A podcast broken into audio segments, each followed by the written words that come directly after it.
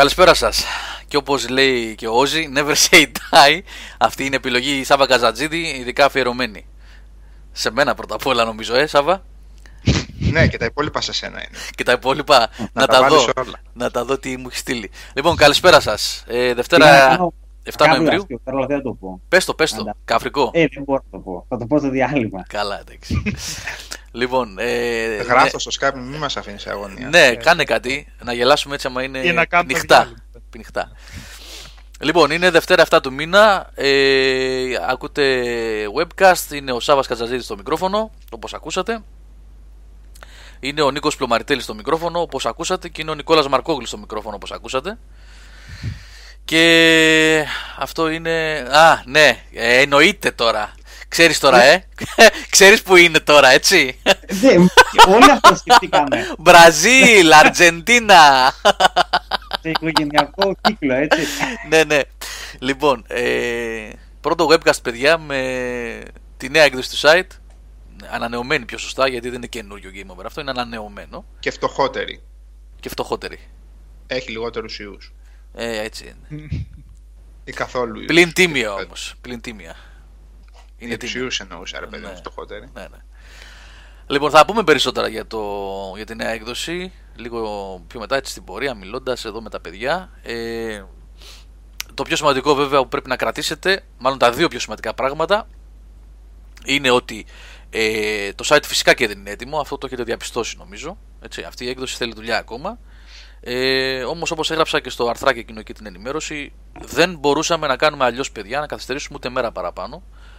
Γιατί τα βλέπατε, τα ζούσατε, έτσι. Όσοι είχατε το θάρρος, ήσασταν έτσι πολεμιστές και μπαίνατε εναντίον των ιών εδώ πέρα, γιατί πολλοί είχαν εξαφανιστεί και με το δίκιο τους κιόλας. Όλα αυτά που εμφάνιζε για malware, trojans κλπ, που το site δεν είχε κάτι βέβαια, αλλά όταν βλέπεις, πας να μπεις σε ένα site και σου σκάνε τέτοια πράγματα, το πιο πιθανό είναι ότι θα φύγεις τρέχοντας. Οπότε πάρθηκε η απόφαση να βγει αυτή η έκδοση στην κατάσταση που βρίσκεται, η οποία είναι βέβαια αρκετά καλή. Έχει... Εσένα ακόμα δεν σου απάντησε ο Σάββας. Γιατί πράγμα? Δεν ξέρω, Λουίτζι, τι έχεις κάνει εκεί με το Σάββα, τι έχετε κανονίσει εσείς. Οπότε έπρεπε, παιδιά... έχουμε Mac μερικοί, Erebus, ναι. Εγώ γι' αυτό ήμουν όλη μέρα μέσα. γιατί είχα το Mac και δεν φοβόμουν. Το laptop με τα Windows 10 δεν το είχα ανοίξει πολύ αυτές τις μέρες. Δεν είχαν πρόβλημα όμως πάνω σε αυτό. Απλά ο κόσμος δεν μπορούσε να μπει, ήταν αδύνατον. Τώρα σε αυτή τη φάση... είναι λειτουργικά τα περισσότερα πράγματα, δηλαδή υπάρχουν comments, υπάρχει το forum φυσικά, μπορούμε να ανεβάζουμε κανονικά τα άρθρα μας, ειδησιογραφία, τα πάντα. Κάποιες αλλαγούλες χρειάζονται, καλά, εννοείται ότι χρειάζονται προσθήκες τύπου search, δεν υπάρχει search αυτή τη στιγμή στο site, που για ένα site σαν αυτό βέβαια είναι ανεπίτρεπτο, αλλά πολύ πολύ σύντομα θα μπει και αυτό και πολλά ακόμα. Τώρα ελπίζω να αρέσει. Αντιλαμβάνομαι ότι θα ξενήσει λιγάκι η μεγάλη αλλαγή σε ορισμένα σημεία. Πείτε μας και εσείς τι θέλετε, τι θα θέλατε να γίνει καλύτερο, τι μπορεί να αλλάξει, τι δεν αρέσει καθόλου. Βασικά να μας πείτε τι δεν αρέσει καθόλου, γιατί αυτά είναι που κάνουν, έτσι, δημιουργούν πιο πολύ προβλήματα και εμποδίζουν την περιήγηση. Το βασικό είναι να εντοπίζονται συγκεκριμένα πραγματάκια που είτε έχουν πρόβλημα είτε θέλουν διόρθωση και να επισημαίνονται στο γνωστό thread, στο forum. Έτσι. Αυτό, πολύ σημαντικό. Λοιπόν, έτσι κωδικοποιημένα... Κόσμια. Καλά, εντάξει, κόσμια, στα δικά μας παιδιά μιλάμε. Λοιπόν, κωδικοποιημένα για να ξέρουν και ο Γιώργος και οι developers τι ακριβώς περί τίνος πρόκειται. Ας πούμε, υπήρχε ένα θέμα με το scroll down μιας μπάρας που εμφανιζόταν σε ορισμένους browsers, σε ορισμένες εκδόσεις Windows, που κατέβαινε μέχρι τη μέση της οθόνης σχεδόν. Με το μεσημέρι το διορθώσαμε. Το βγάλαμε, λοιπόν, βασικά για να μην ενοχλεί μέχρι να το φτιάξουμε. Βασικά το βγάλαμε, ναι, γιατί ήταν μάλλον μπέρδεμα με διαφορετικές εκδόσεις από browsers. Ναι. Είναι λοιπόν αυτό, ο Σάββας αναφέρεται σε εκείνο εκεί το flash επάνω που έτρεχε που έλεγε Weekly Hot. που φέρνει τα πιο διαβασμένα άρθρα επάνω από δίπλα από το social, τα μηνύματα κτλ. Το οποίο, όπως είδατε πολλοί από εσάς, και ο Σάββας ήταν ένας από αυτούς, δεν έτρεχε σωστά, παρόλο που είχαμε ίδιες εκδόσεις Firefox, ίδιες εκδόσεις JavaScript κλπ. Σε μένα έπαιζε κανονικά το φλασάκι αυτό. Στο Σάββα έτρεχε, άνοιγε όλη τη σελίδα του, την έσπαγε, έβγαζε bullets ας πούμε και ήταν χάλια.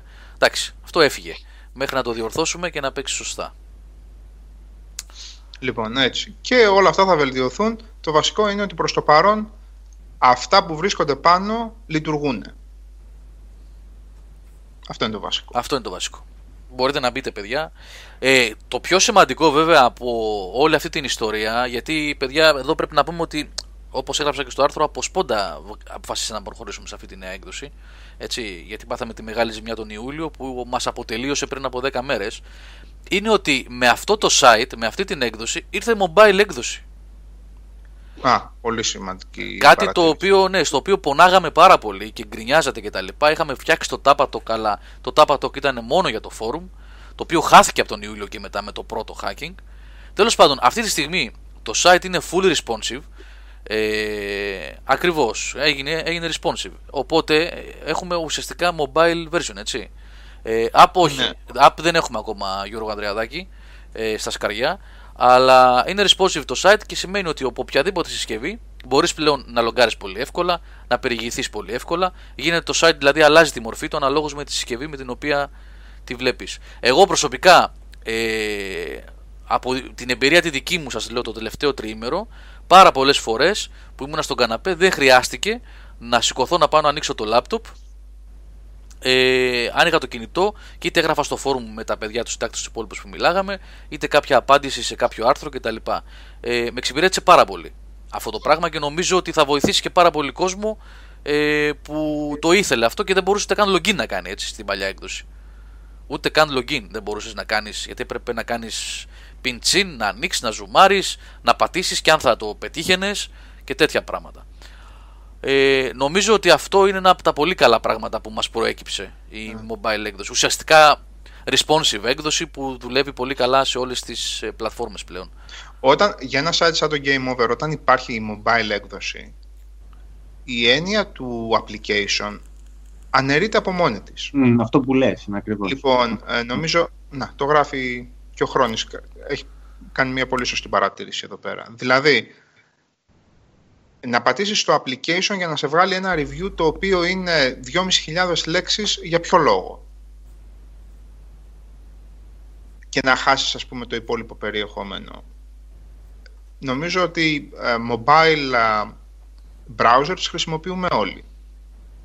Είτε επιλέγει κάποιος να είναι ο Chrome στο Android, είτε ο Safari στα Apple, είτε καλύτεροι browsers όπως είναι ο Dolphin, όπως είναι ο Edge στα Microsoft. Ο Edge, παραδόξως, ο Edge που λες τώρα, Νίκο, επειδή τον δοκίμασα λιγάκι το τρίμηνο αυτό, για να δω, ξέρεις τι, έπρεπε να δοκιμάσω όλους τους, με τους μεγάλους, να το πω έτσι, browsers σε desktop, για να δω μήπως χτύπαγε κάπου το site κτλ. Μιλάμε, είναι απίθανα γρήγορος ο Edge. Απίθανα γρήγορος. Είναι πολύ καλός ο Edge. Ναι. Απλά δεν είναι ακόμα, δεν έχει διείσδυση πάρα πολύ μεγάλη. Απλώς διαβάζω τα νέα της Παρασκευή τώρα εγώ στον Edge. Εντάξει, ήταν αστείο με τον Explorer, συγγνώμη. Δεν έπρεπε να το κάνω. Το θυμάσαι. Ωραία τα νέα της Παρασκευής. Για να δούμε τι θα δούμε στην BlizzCon το Σάββατο Κυριακό. Geeking at the dead horse, Λοιπόν, έτσι. Οπότε είναι ένα site που ούτως ή άλλως το περιεχόμενό του, ακόμα και σε νοθρές περιόδους, είναι πάρα πολύ μεγάλο. Οπότε να πας στο application γιατί? Για mini games, δωράκια και για ποιο λόγο? Λοιπόν, το mobile, και εγώ το είδα μόλις το απόγευμα, το δοκίμασα καλά, γιατί νόμιζα ο μπούφος ότι ανοίγω mobile στο tablet, που ανοίγει το κανονικό βέβαια, σιγά μην ανοίγει mobile. Και είναι σαν application. Δεν χάνεις κάτι δηλαδή σε σχέση με το application. Για κάποιον μπορεί να μην ξέρεις, Σάββα, πώς είναι αυτή η διαδικασία, πώς το κατάλαβες και βρήκες. Γιατί μπορεί κάποιος να πει να είναι πολύ casual, επειδή μου και να μην πώς δεν καταλαβαίνεις τη διαφορά του mobile από το κανονικό, όπως λες εσύ. Το κανονικό είναι αυτό που βλέπουμε αυτή τη στιγμή στα desktop μας. Αυτό εμφανίζεται και στο tablet. Γιατί σε μεγάλο tablet. Δεκάρα οθόνη. Σε μεγάλο tablet. Ναι, και δεκάρα οθόνη. Ακριβώς. Λοιπόν, ναι. Στο mobile βγαίνει μία σειρά. Μία στήλη βγαίνει. Mm-hmm. Μία στήλη εμφανίζεται από κάθε θέμα. Λοιπόν, το κείμενο είναι απόλυτα responsive, δηλαδή ανταποκρίνεται. Sorry για αυτό, παιδιά. Αυτό ήταν κλασική ADSL γραμμή Καλύφα. Είχαμε ένα downtime περίπου 10-15 δευτερόλεπτα. Έπεσε το Skype. Τώρα δεν ξέρω αν είναι η γραμμή μου ή αν είναι το Skype, αλλά μάλλον η γραμμή μου είναι. Εμείς συνεχίσαμε να μιλάμε. Ναι. Λοιπόν, είχες μείνει στο ότι το κείμενο είναι responsive και έρχεται στις διαστάσεις. Εκεί κόπηκες. Έρχεται στις διαστάσεις, ναι. Δεν φαίνονται διαφημίσεις δεξιά-αριστερά. Αυτή είναι η mobile έκδοση. Μια πιο συμπυκνωμένη. Εσύ, Σάββα, πώς έμπαινες στην κανονική, όχι στη mobile, τι άλλαξε αυτό, θα ρωτήσω, υπάρχει κάποια διαδικασία γι' αυτό? Όχι, μπαίνεις από κινητό και μόλις δει ότι είναι μικρή οθόνη ή είναι άλλες οι διαστάσεις, ξέρω εγώ, της οθόνης, αλλάζει και γίνεται mobile. Εντάξει, αυτό θέλω να ρωτήσω. Okay. Αυτό. Επίσης, κάτι πολύ σημαντικό που λέτε για τα apps και τα λοιπά. Όταν έχεις mobile version, σε εισαγωγικά mobile version του site, ουσιαστικά είναι responsive και παίζουν και προσαρμόζεται, έχεις όλο το content. Στο app δεν το έχεις ποτέ όλο το content. Ναι, για αυτό ακριβώς είπα προηγουμένως. Α, το είπες, συγγνώμη. Ναι, όχι, αυτό έλεγα ότι για να εξασφαλίσουμε όλο το content του site, δεν μπορείς να δουλεύεις με application. Αυτό λέω. Λοιπόν, το βλέπω τώρα εδώ στο Samsung εγώ. Αυτό που έγραψε ο Καρναούμπας, το έγραψε το παλικάρι την ώρα που πέσαμε λιγάκι, μισό λεπτό να το βρω. Θα ήθελα και εγώ να το ξαναδιαβάσω αυτό. Ναι, αλλά λέει όταν... Ναι. Όταν έχεις σκρολάρει, λέει, προς τα κάτω σε οποιαδήποτε σελίδα, με το που θα σκρολάρεις πάλι προς τα πάνω για λίγο, εμφανίζονται οι μπάρες. Πρόσεξε, και λες ότι κρύβεται ένα σεβαστό τμήμα του readable τμήματος της σελίδας. Καρναόμπα, αυτό μήπως συνέβαινε με το μπαγκάκι που λέγαμε στην αρχή, με τα bullets? Ναι, γιατί τώρα είναι πολύ μικρό το desktop. Ναι, είναι πολύ μικρό. Δεν νομίζω να μας. Είναι πολύ μικρότερο το κομμάτι και που... Και στο mobile εμφανίζεται μία... Όχι, δεν εμφανίζεται καν. Εγώ δεν έχω τίποτα στο mobile πάνω στο θέμα. Στο mobile δεν εμφανίζεται αυτή η μπαρά. Πρέπει να πατήσεις δεξιά στα options. Εμφανίζεται. Ναι. Εμφανίζεται, ναι. Αλλά εμφανίζεται, δηλαδή, με ένα ελαφρύ σκρολάρισμα προς τα πάνω ξαναφεύγει. Ναι, μπορείς να την κάνεις, αν κάνεις scroll down, την κρύβει αμέσως. Είναι πολύ μικρή, ρε παιδιά, στο τηλέφωνο. Τώρα και εγώ το βλέπω. Κρύβεται αμέσως. Με το που κάνεις λίγο προς τα πάνω, κρύβεται και έχεις πολύ περισσότερο. Με το που θα ξανακάνεις ή προς τα κάτω, λίγο να ξαναφύγεις προς τα κάτω. Γιατί εμφανίζεται όταν κάνεις προς τα πάνω. Ναι, οκ. Λοιπόν. Η γκρίζα υπάρ, λέτε, διαφανής. Έτσι, αυτή δεν λέμε. Αυτή, ναι. Στο κινητό είναι τελώς διαφορετική. Είναι τελώς διαφορετική από αυτή που βλέπουμε στο desktop. Εμένα λόγω οθόνης πάει λίγο και στα social εκεί πέρα. Και γίνεται δύο γραμμές.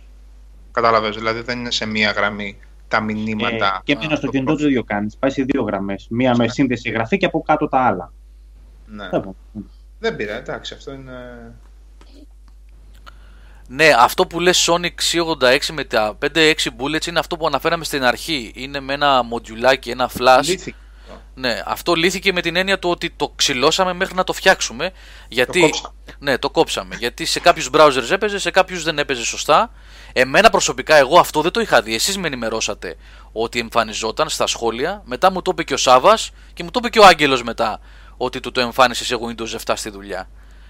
Γιατί εγώ σε Mac και σε Windows 10 PC, σε όλους τους browsers, μου παίζει κανονικά. Δεν μου βγάζει αυτά τα bullets. Τέλος πάντων. Το βγάλαμε αυτό μέχρι να το διορθώσουμε. Από την άλλη, να σας πω και τι άλλο είναι responsive. Αλλά όχι responsive με τις οθόνες, είναι responsive με τις εποχές και με το τι ζητάει η κοινωνία. Λοιπόν, η καταναλωτική κοινωνία εδώ των gamers. Λοιπόν, Γιώργο, από ό,τι κατάλαβα, θέλω να κόψω την κουβέντα. Ναι, ρε, πάμε παρακάτω.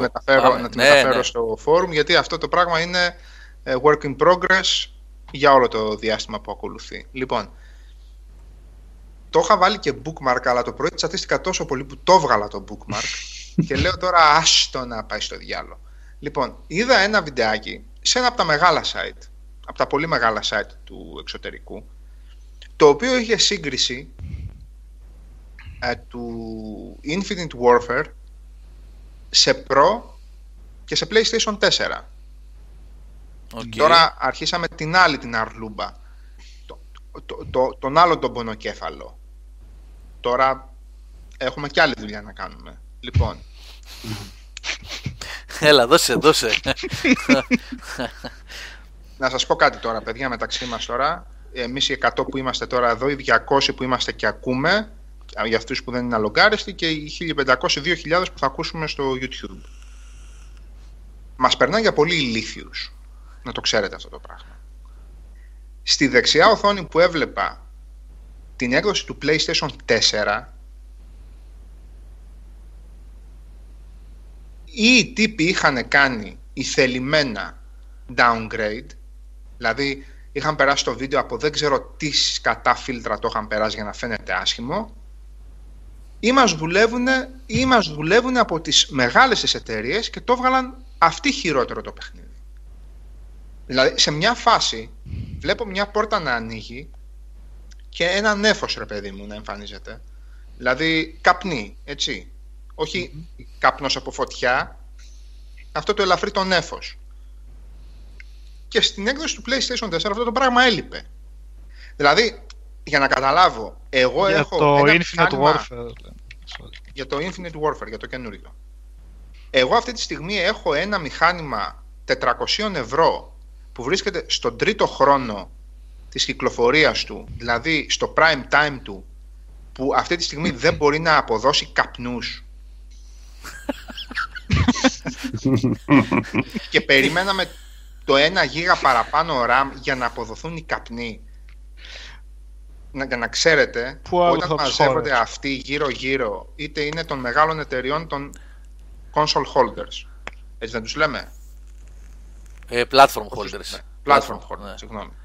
Είτε είναι από τις υπόλοιπες εταιρείες, όταν μιλάνε για μας, να ξέρετε ότι λένε αυτά τα ηλίθια. Και σε ουδέτερο πληθυντικό, ούτε οι ηλίθιοι και οι ηλίθιες. Αυτά τα ηλίθια λένε. Τα μωρά. Πέρα του ότι είχε φίλτρο, όχι φίλτρο, ότι φαινόταν, ρε παιδί μου, η φωτεινότητα περισσότερο στο PlayStation 4 για να φαίνεται αυτή η θολούρα. Ξαφνικά δηλαδή το 2016 εγώ είδα ένα Call of Duty στο PlayStation 4 το οποίο είναι θολό. Άμα είχε καπνούς θα ήταν πιο θολό.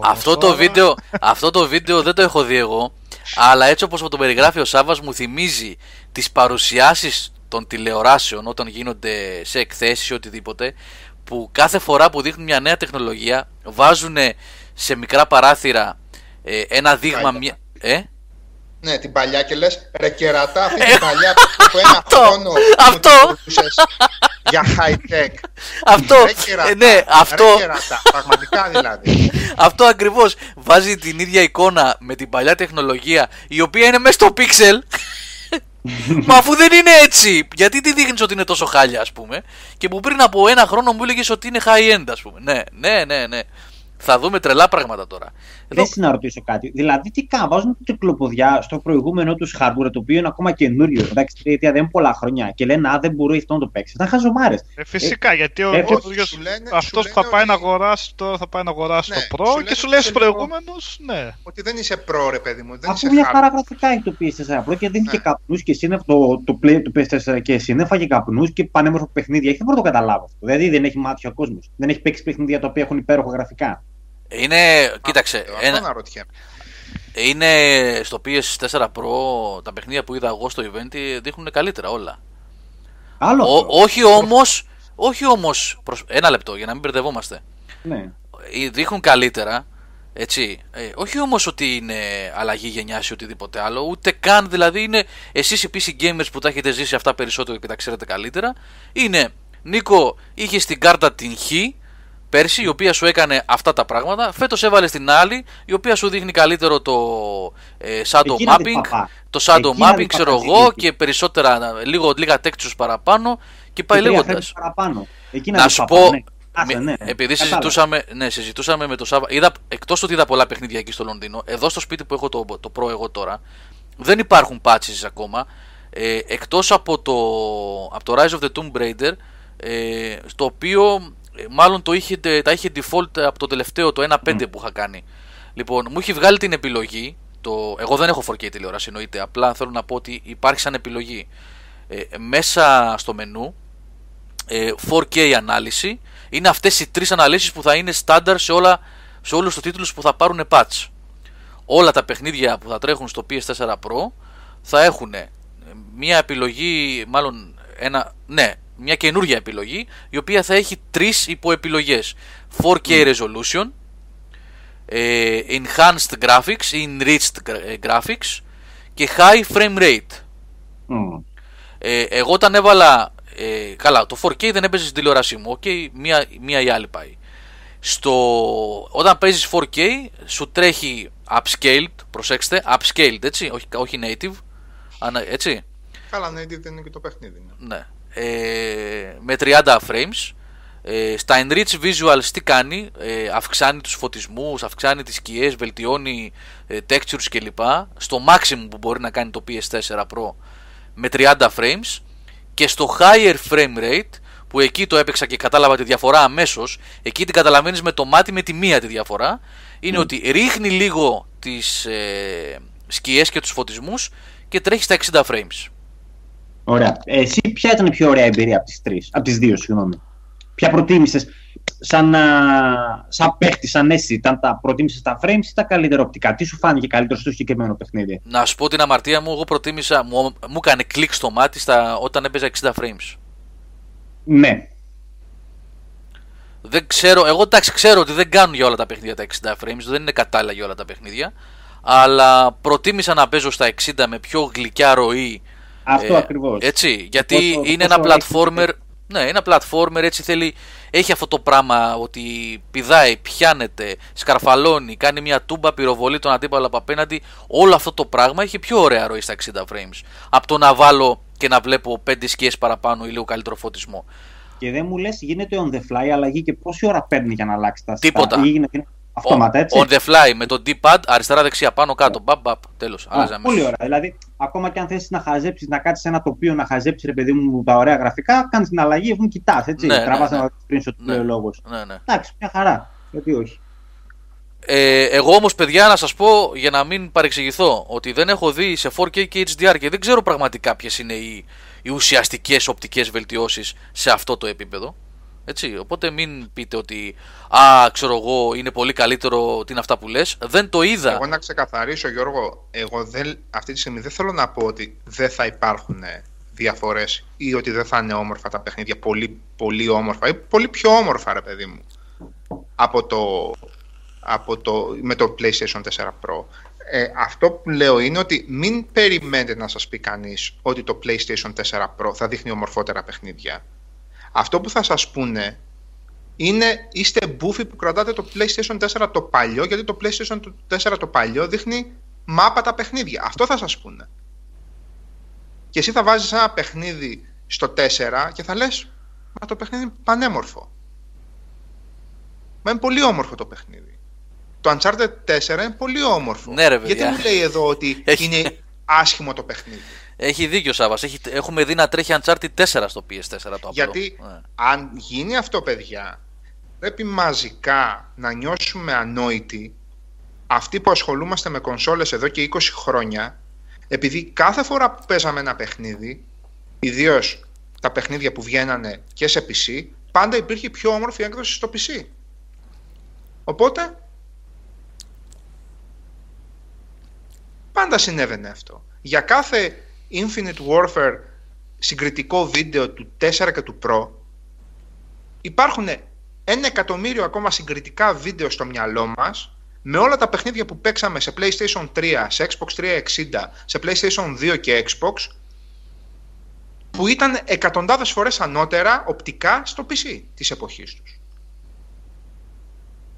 Τι πράγματα είναι αυτά, ρε παιδί μου? Τι μηνύματα είναι αυτά? Αυτά είναι πράγματα. Δεν θέλω να στοχοποιήσω τη Sony, γιατί δεν είναι η Sony πίσω από αυτή την καμπάνια. Βγήκε ένα συγκριτικό βίντεο από ένα site, δεν ξέρω καν αν βρίσκεται η Activision πίσω από αυτή την καμπάνια. Καλά, άσε την Activision τώρα, γιατί.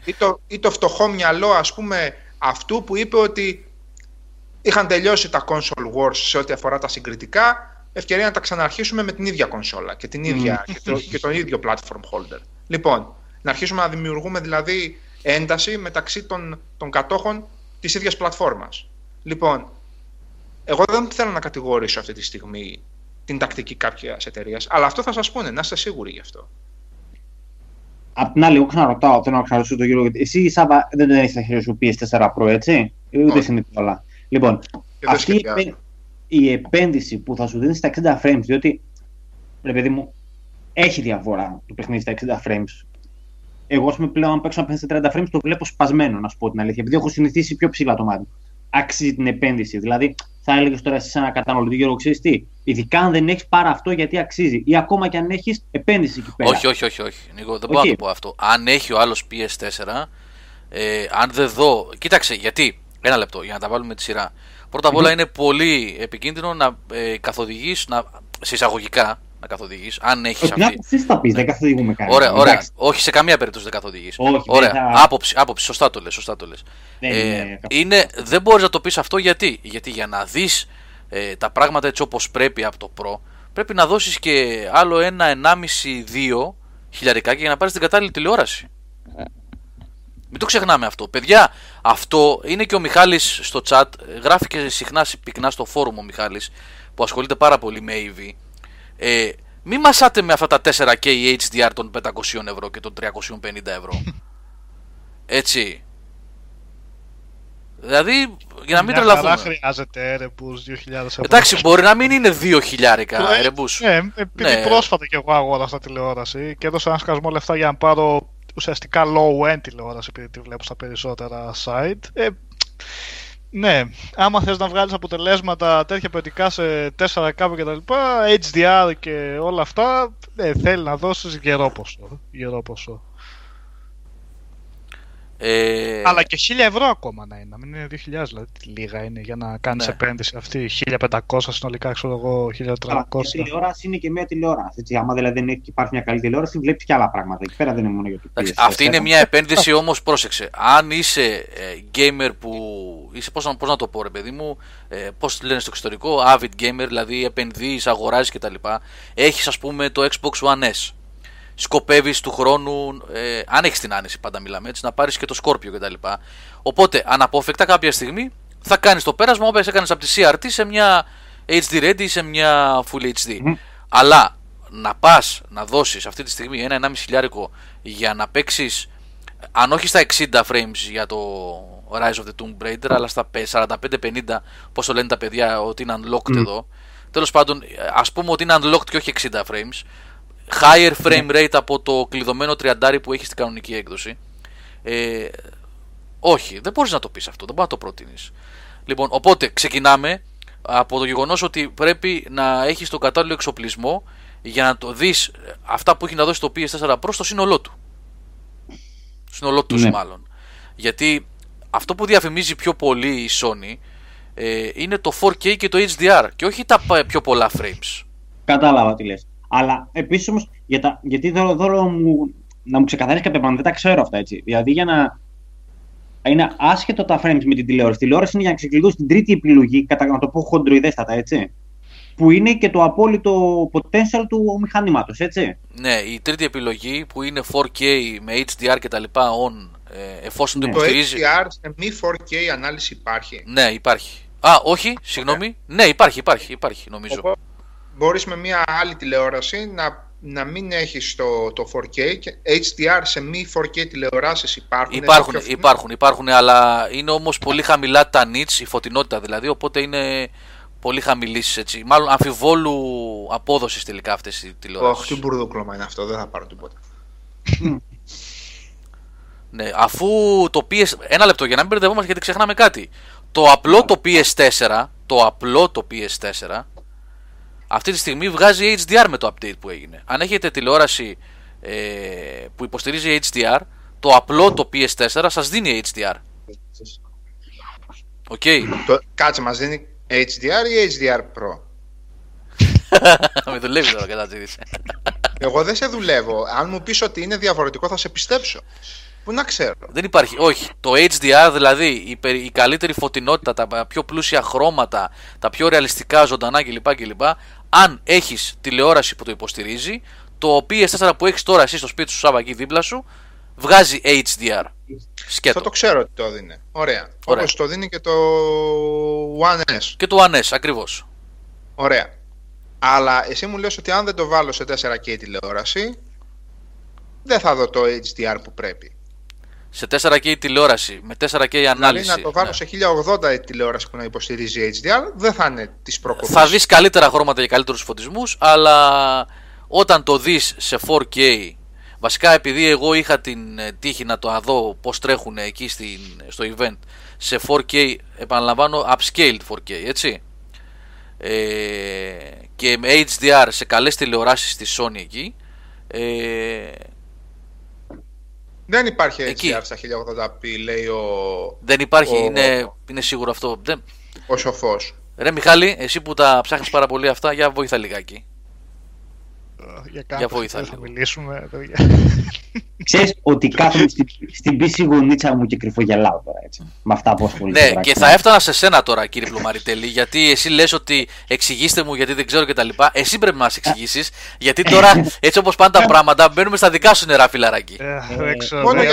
Εγώ συνεχίζω και να ασχολούμαι με αυτά τα πραγματικά. Εγώ αύριο αγοράζω το καινούριο μου PC, οπότε είμαι σε άλλο κόσμο τώρα. Δεν σε ρωτήσαμε, κύριε Νίκο. Το VRD μου PC, οπότε αυτά που μου λέτε έχουν λυθεί ήδη. Λοιπόν, δεν υπάρχει HDR. Διόρθωση, ναι, δεν υπάρχει HDR σε 1080p, μόνο σε 4K τηλεόρασης. Και αυτό ρωτάω εγώ. Ναι. Δεν ξέρω. Καταλάβατε. Δεν ξέρω. Παιδιά, ναι, sorry, δικό μου λάθος. Οπότε το update στο απλό το PlayStation 4, στο PlayStation 4 των φτωχούλιδων, σαν εμένα, το βάλανε για να έχω 4K τηλεόραση, στο οποίο δεν θα μπορώ να δω 4K όμως, αλλά θα μπορώ να δω HDR. Το θέμα, τώρα έτσι όπως το θέτεις, ρε φίλε, για ποιο λόγο υποστηρίζει HDR το PS4 το απλό από τη στιγμή που δεν μπορεί να κάνει upscale 4K? Για να τη βάλεις σε 4K τηλεόραση που έχει HDR. Μπορεί να είσαι καβλιάρης και να πάρεις 1.800€ τηλεόραση, αλλά να μην πάρεις PlayStation 4 Pro, να πάρεις μόνο το 4. Θα τρελαθούμε τελείως. Βασικά είναι για αυτούς που θα πάρουν την 1.800€ τηλεόραση με HDR και θα πάνε μετά στο μαγαζί και θα μου πει φέρε μου και ένα PlayStation. Και τι ο άλλος θα του δώσει να φύγει. Εδώ γίνεται, βλέπεις τώρα, γίνεται ολόκληρη συζήτηση στο chat για αυτό το λόγο. Το Slim βγάζει, δεν είναι μόνο το Slim και το άλλο, και το πρώτο μοντέλο Νίκο 1979 βγάζει HDR, αλλά βγάζει 1080p. Πώς γίνεται αυτό? Τι να μας τρελάνουν. Αλλά δεν το υποστηρίζουν οι τηλεοράσεις. Δεν ξέρω τι γίνεται. Μπέρδεμα μεγάλο. Λοιπόν, εγώ το έχω το PS4 Pro από την Παρασκευή το απόγευμα. Ναι, να σε ρωτήσω το άλλο τώρα. Ναι, να πω λίγο για το... Έλα, πες. 1080 που βγάζει το PlayStation 4. Ναι. Σε 4K η τηλεόραση δείχνει άσχημα? Αυτό... Επίσης ο Μιχάλης θα μας βοηθήσει, γιατί την έχει ψάξει πολύ τη δουλειά. Νομίζω ότι σπάει, ναι. Καλά. Νομίζω ότι σπάει, αλλά έχει να κάνει και με την τηλεόραση και με το mode. Ο Crown GR λέει όχι εδώ πέρα. Εγώ νομίζω ότι σπάει. Να το δείχνει θολό, λέει ο Μιχάλης εδώ. Εντάξει, γεια σας παιδιά. Άντε, γεια σας που λέμε. Εγώ θα σας πω. Λέγαμε και ένα άλλο μετά. Εγώ θα σας πω ότι στα τελευταία events που είχαμε κάνει και είχαμε παρουσιάσει τα παιχνίδια αυτά που ήταν στα events σε μία. Τι ήταν, ρε Μιχάλη, 90 ήταν αυτή? Συγγνώμη ρε Γιώργο τώρα, γιατί εγώ αγχώθηκα. Δηλαδή θα πάρω μια 1.800€ τηλεόραση και οι παλιές μου συσκευές θα δείχνουν μάπα? Είναι... Μα να ξεκουνάμε το κεφάλι μας τώρα, δηλαδή, αυτά που έχω στο Xbox One, στο 360, στο PlayStation 3 θα δείχνουν μάπα? Πηγαίνει, είναι κατάσταση μετάβασης από CRT σε HD Ready και τέτοιο. Πάλι δεν ήταν καλύτερα να βλέπεις το 360 σε HD τηλεόραση από ό,τι σε CRT? Γιατί ήταν σχεδιασμένα με γνώμονα αυτές τις τηλεοράσεις. Όπως είναι καλύτερο να βλέπεις το PlayStation 2 και το πρώτο Xbox σε CRT από ό,τι σε... Και τα Super Nintendo και όλα τα προηγούμενα. Καλά, εννοείται αυτά. Δεν βλέπονται. Ναι. Δεν νομίζω ότι είναι ακριβώς ο παραλληλισμός που κολλάει, αλλά τέλος πάντων. Το ερώτημα είναι ένα παιχνίδι που ήταν στα 720 native έδειχνε άσχημα στα 1080. Αυτό είναι το ερώτημα. Όχι, εγώ λέω για την υποχρέωση εισαγωγικά της αγοράς τηλεόρασης. Να πας να πάρεις... Όχι ρε παιδιά, εντάξει, δεν λέω, εννοείται ότι όταν έβαζες χωρίς component καλώδιο το Xbox στη 1080 την οθόνη δεν δείχνει καλά, εννοείται. Αλλά ξέρω εγώ, αυτό ήταν το 2003, δεν είναι το 2017.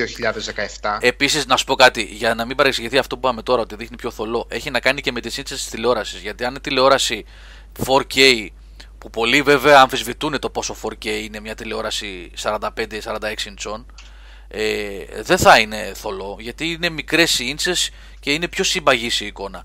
Αν εγώ που σου έλεγα προηγουμένως ότι έχουμε κάνει το event και βάλαμε PS4 σε 90, η Samsung και η LG που ήταν, που δοκιμάζαμε. Καλά, σε 90 και 4K ήταν πάλι θολό. Εκεί ήταν, παρά ήταν μεγάλη, αλλά γενικότερα όταν, όσο πιο ψηλά πας σε ίντσες, τόσο πιο πολύ σπάει η απεικόνηση. Αλλά τι γίνεται όμως, όταν μιλάμε για 4K, υποχρεωτικά πηγαίνει σε μεγάλες ίντσες, οπότε το ένα φέρνει το άλλο, καταλάβεις τι γίνεται. Δηλαδή θέλεις να πεις, ας πούμε, μία 4K στις 50 ίντσες, στις 55 ίντσες, δεν θα υπάρχει και πολλή διαφορά. Είναι το όριο. Νομίζω ότι αυτοί που ξέρουν, εγώ έχω διαβάσει, δεν έχω άποψη για το θέμα, δεν το έχω ψάξει αρκετά, λένε ότι το όριο είναι οι 50-50 κάτι ίντσες για το 4K. Δηλαδή, να πάρεις 55 με 1080 έτσι μία ωραία... τούμπανο, ας πούμε, αλλά να μην έχει 4K, δεν θα μπορείς να δεις HDR μετά. Ναι. Έλα, τώρα αυτό είναι γελίο, ας πούμε. Εντάξει, μπερδέματα μεγάλα είναι αυτά. Και θέλει πάρα πολύ ψάξιμο πριν να αποφασίσεις να πάρεις τηλεόραση. Αυτό είναι το ζήτημα. Και sorry, αυτή τη στιγμή δεν την κάνεις του βούταρε, Γιώργο, για ένα μηχάνημα το οποίο θα υποστηρίζει με patch τα επόμενα παιχνίδια, ενώ έχεις 3 μηχανήματα, 4 με 600 τίτλους βιβλιοθήκη. Εγώ αυτή τη στιγμή σε 360, PlayStation 3, Wii U και τις καινούργιες 4 One έχω 780 παιχνίδια. Γιατί δεν το κάνω. Γιατί αυτό που λες είναι πραγματικός κίνδυνος. Να πάρεις μια μεγάλη τηλεόραση και της προηγούμενης γενιάς, δηλαδή το 360 και το PS3, να σου παίζουν πολύ άσχημα. Αν πάρεις πολύ μεγάλες ίντσες, έτσι. Αν πάρεις δεν το ξέρα, ρε, πολύ μεγάλη διαγώνιο, ναι. Αυτό παίζει. Αυτός είναι κίνδυνος. Υπάρχουν βέβαια mods, τώρα ξέρεις, τα game mods και τα λοιπά, για να βελτιώσουν, να ανεβάζουν τα χρώματα, τα contrast, κάνουν κόλπα. Αλλά όταν η διαγώνιος είναι μεγάλη και τα pixels είναι. Ναι, αν πάρεις, θα πάρεις μια 55άρα. Δηλαδή, θα πάρεις πλέον, τι να πάρεις, 30άρα για την κουζίνα. Καλά, έτσι κι αλλιώς θα πάρεις, ναι. Αν είναι να πάρω 55άρα, αλλά να πάρω 55άρα και να έχω χαμηλότερη απόδοση, δεν το καταλαβαίνω. Και να βρεθώ πάλι να παίζω στην 32άρα μου. Δηλαδή, για ποιο λόγο. Το game mode. Άρα βάζω μες στα μούτρα, έτσι. Ναι, Μιχάλη, το game mode που λες χειροτερεύει την εικόνα, εξαρτάται από τα default settings που έχει κάνει ο κατασκευαστής. Εμένα, ας πούμε, είναι χάλια που έχω μια Sony το game mode. Άλλοι λένε ότι τους βολεύει, γιατί μειώνει και τα μιλισεκόντα, το lag που έχει, έτσι, μειώνει το lag το game mode. Καλά. Λοιπόν, Νίκο Πλωμαριτέλη, που δεν μιλάς εκεί, κάθεσαι στη γωνία σου και γελάς. Εντάξει, δεν γελάω. Ναι, ρε. Και καλά θα κάνεις να γελάς. Είναι αυτό ότι το μοντέλο που δείχνουμε να ακολουθούμε σιγά σιγά εδώ πέρα είναι κάτι τέτοιο, έτσι. Εντάξει, οι επιλογές που είδα είναι πολύ βασικές. Πολύ βασικές, δεν είναι κάτι το. Όχι για τις επιλογές, αν θα ανοίξεις ένα μενού. Για τη λογική. Τη λογική. Να σπεκάρεις τις οθόνες, να σπεκάρεις τα μηχανήματα, να συγκρίνεις, να κοιτάς. Μην μπλέξεις ένα τέτοιο πράγμα. Είναι λίγο ψιλοάρρωσια γίνεται στο μυαλό αυτό σιγά σιγά. Δηλαδή, εθίζεσαι και κοιτάς πια και την παραμικρή λεπτομέρεια και λες αυτό δεν με ικανοποιεί, να κοιτάξω το άλλο και είναι λίγο μια τρέλα. Δεν είναι καλό πράγμα αυτό. Πας και παίζεις Call of Duty. Ναι. Τώρα, εδώ λέμε άλλα πράγματα. Συγγνώμη, να κάνω λίγο ένα άλμα προς τα πίσω σε αυτό που λέγει ο Σάββας προηγουμένως για την Activision, για το Call of Duty, το Infinite Warfare. Αυτό το απίθανο, την είδηση τη βγάλανε τα παιδιά κιόλας, νομίζω, την προηγούμενη εβδομάδα. Το απίθανο που έκανε η Activision, το είδατε με την PC έκδοση του παιχνιδιού. Φοβερό πράγμα αυτό που έκανε. Για πε. Λοιπόν, άκου να δεις. Πες το Σιρενίκο που είναι και PC αυτό, έτσι. Όχι, ναι, ρε παιδί μου, ότι δεν επικοινωνούν μεταξύ τους οι διάφορες πλατφόρμες. Δηλαδή δεν επικοινωνούν το Steam πώς το λένε το άλλο, ρε εσύ, αλλά ξέχασα. Με το online της Activision είναι, ποιο είναι. Όχι, είναι Steam και Windows έκδοση. Το Windows, ναι. Αφού έτσι κι αλλιώς δεν έχει servers, ρε. Είναι peer-to-peer, δεν έχει dedicated servers. Δεν επικοινωνούν μεταξύ τους οι παίχτες. Δεν μπορούν να παίξουν μαζί. Αγοράζεις PC παιχνίδι, Σάβα, την ίδια έκδοση, το ίδιο παιχνίδι. Αν το αγοράσεις εσύ από το Steam, το PC παιχνίδι, έτσι, έχει dedicated servers, αφού είναι peer-to-peer, παιδιά, το Call of Duty. Είστε σίγουροι γι' αυτό? Τέλος πάντων, αγοράζει ο Σάββας την έκδοση από το Steam του Infinite Warfare και εγώ αγοράζω ένα τέτοιο, ένα αντίτυπο Windows. Δεν θα παίξουμε μαζί online. Κρίμα. Έχει μοιράσει. Πάνε να μοιράσουν την online πίτα, πάνε να μοιράσουν έτσι. Τι πάνε να κάνουν, δηλαδή σε κάποιες μετρήσεις του βοηθάνε αυτό, να έχουμε τους δικούς μας χρήστες. Προσπαθώ να καταλάβω τη λογική. Νίκο, είσαι λίγο πολύ δυνατά, μου φαίνεται πολύ κοντά στο μικρόφωνο κάπως. Ναι. Τώρα καλύτερα. Ναι. Λοιπόν, τα παιδιά λένε εδώ ότι είναι hybrid, peer-to-peer και dedicated στο PC. Δεν μπορώ να το... Αυτή τη στιγμή με αυτόν τον τρόπο σπρώχνουν τον κόσμο προς το Steam, γιατί αυτή είναι η πλατφόρμα με τον περισσότερο κόσμο. Δηλαδή ο άλλος που θα πει να το αγοράσω PC θα πει μέσω Steam, ρε φίλε, γιατί ο πολύς ο κόσμος εκεί είναι. Μάλιστα. Φοβερές επιλογές. Δεν ξέρω για ποιο λόγο το κάνανε αυτό και τι κρύβονται από πίσω συμφωνίες. Αλλά έχουμε χάσει τον Νικόλα εδώ μεταξύ. Προσπαθώ να τον βάλω πάλι. Ναι, βάλω τον πίσω αν μπορείς. Μάλιστα.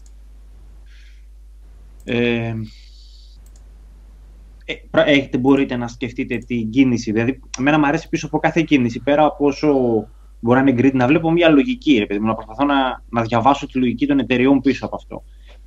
Εδώ πέρα δεν μπορώ να βρω κάτι. Έχουν κάποιο κέρδος. Είναι η Windows, τι θέλει να κάνει, να χωρίσει τα τσαμάκια της, συγγνώμη. Τι θέλει να. Η Microsoft. Ναι, δεν ξέρουμε και ποιανού θέμα είναι. Αν είναι της Microsoft ή αν είναι της Activision. Δεν ξέρω, παιδιά, γράφουν τα παιδιά εδώ στο chat ότι χέστηκε Activision για το Call of Duty. Αυτό δεν είναι gaming, ρε φίλε, αλγόριθμος είναι. Και δεν είναι...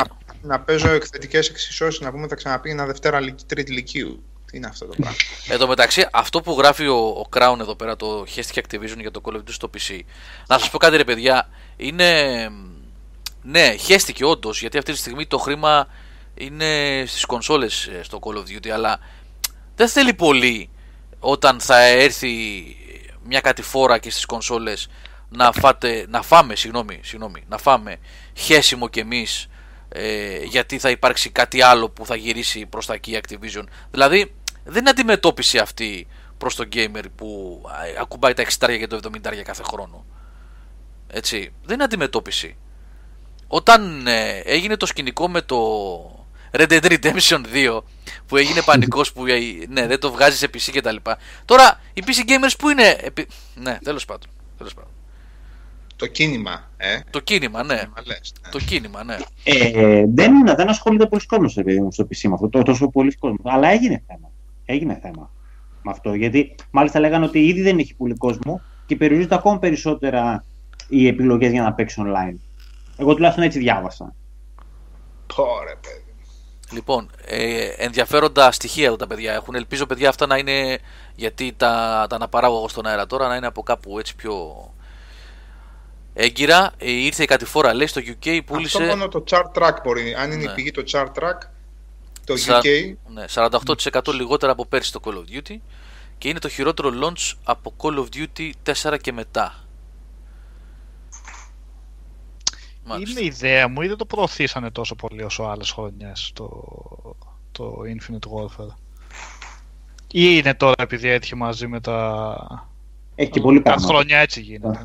Πάει κάθε χρονιά όμως με τα υπόλοιπα πετυχαίνει. Τρικυμία εγκρανίο είναι, Νικόλα, που βγάζουν μέσα σε περίπου 25 μέρες, 20 μέρες το Battlefield. 28 shooter, ρε φίλε. Ναι, το Battlefield. Καλά, Battlefield και Call of Duty γενικά βγαίνανε μαζί. Ναι, βγήκε και τώρα και το Titanfall. Εμβόλυμο, ναι, εμβόλυμο το Titanfall. Βέβαια, δεν είναι και λίγο όταν σε δύο μπαίνει και τρίτος, οπότε ναι. Και δεν είναι μόνο αυτό. Έχεις από πίσω και ένα Destiny που συνεχίζει να τρέχει έτσι, μονίμου βάσεως με την κοινότητά του κτλ. Που είναι κάτι εκατομμύρια, έτσι, η κοινότητα, αν δεν κάνω λάθος. Πόσος κόσμος θα παίξει πια online shooters και πόσοι θα αφήσουν το ένα για να πάνε στο άλλο. Τα νούμερα είναι σωστά, λέει ο Μιχάλης. Έχει βάλει και το link από το chart track. Ναι, ήταν από το chart track. Ναι. Είναι 48,4% κάτω. Καταλαβαίνεις για την Τζίρους μιλάμε τώρα, έτσι, κάτω αυτό το πράγμα. Μισό, 50% σχεδόν κάτω. Ναι. 43,8 σε σχέση με τις πλατφόρμες 4 και 1. Ναι. Οκ. Εγώ δεν τα βάζω με την Activision.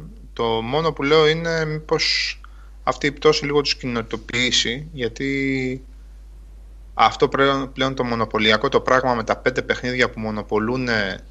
Α, μην ξεχνάτε, είναι και το Overwatch, έτσι, το οποίο έχει πάρει πάρα πολύ κόσμο. Ναι. Destiny που συνεχίζει τρίτη χρονιά με κόσμο. Λοιπόν. Ναι, θέλω να πω, δηλαδή το Overwatch έχει ήδη απορροφήσει ένα πολύ μεγάλο κομμάτι κόσμου που θα έπαιζε Call of Duty, θα έπαιζε κάτι τέτοιο. Θα μου πεις άλλα παιχνίδια, αλλά αυτός ο κόσμος shooter έπαιζε. Δεν είναι όλοι νουμπάδες από το WoW που χάρηκαν που έβγαλε Blizzard shooter. Όχι, αφού είναι και στις κονσόλες και δεν είχε, δηλαδή μπορεί να έχει πολύ καινούριο κενό. Πολύ φρέσκο να έχει, ναι. Βεβαίως. Εν τω μεταξύ, μπαίνει. Αν θες να μου πεις μια πάσα τώρα για το Overwatch, από αυτά που είδαμε τώρα στην BlizzCon, φτιάχνει και τη δική της λίγκα πλέον η Blizzard πάνω στο Overwatch. Κανονικά με μεταγραφές, λες και είναι πρωτάθλημα, έτσι. Αυτά τώρα είναι. Είναι e-sport, ρε φίλε. E-sport κανονικά, ναι. Δηλαδή το πιστεύει πάρα πολύ το Overwatch, έχει πολύ κόσμο. Και μάλλον πρέπει να έχει πάρει. Γενικά πρέπει να έχει μαζέψει, ρε παιδί μου, τον πυρήνα το μεγάλο. Έχει τραβήξει δηλαδή αυτά τα παιχνίδια. Αλλά είναι αυτό στο οποίο πλέον η Blizzard επενδύει για το e-sport, στο μελλοντικό της e-sport. Είναι αυτό. Νίκο, δεν μας λες λίγο για την BlizzCon που παρακολούθησες με το token? Ναι, βάλε ένα κομμάτι πρώτα και μετά. Να πάρουμε μια ανάσα λίγο. Και. Άστα, εντάξει, μετά κομμάτι. Μισό λεπτό να δω γιατί τα έχω μπερδέψει λίγο, ρε Σάββα, με τα. Τυχαία, βάλτε, ρε. Ένα από τον Σάββα και ένα από τον Νίκο στη σειρά εδώ. Return of the Warlord, Manowar και On Mioza Aoki Dokugan. Το λέω σωστά, ρε Νίκο? Ναι, είναι κάτι τρελή Ιαπωνέζοι αυτοί που παίζουν τα κιμονό τους, ξέρω εγώ. Έχουν βλακίες. Πάμε να ακούσουμε, πάμε.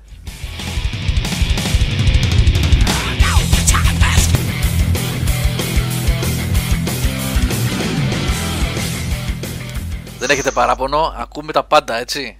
Κιθάρες να έχει. Λοιπόν, Return of the Warlord Manowar και Omnioza Aoki Dokugan.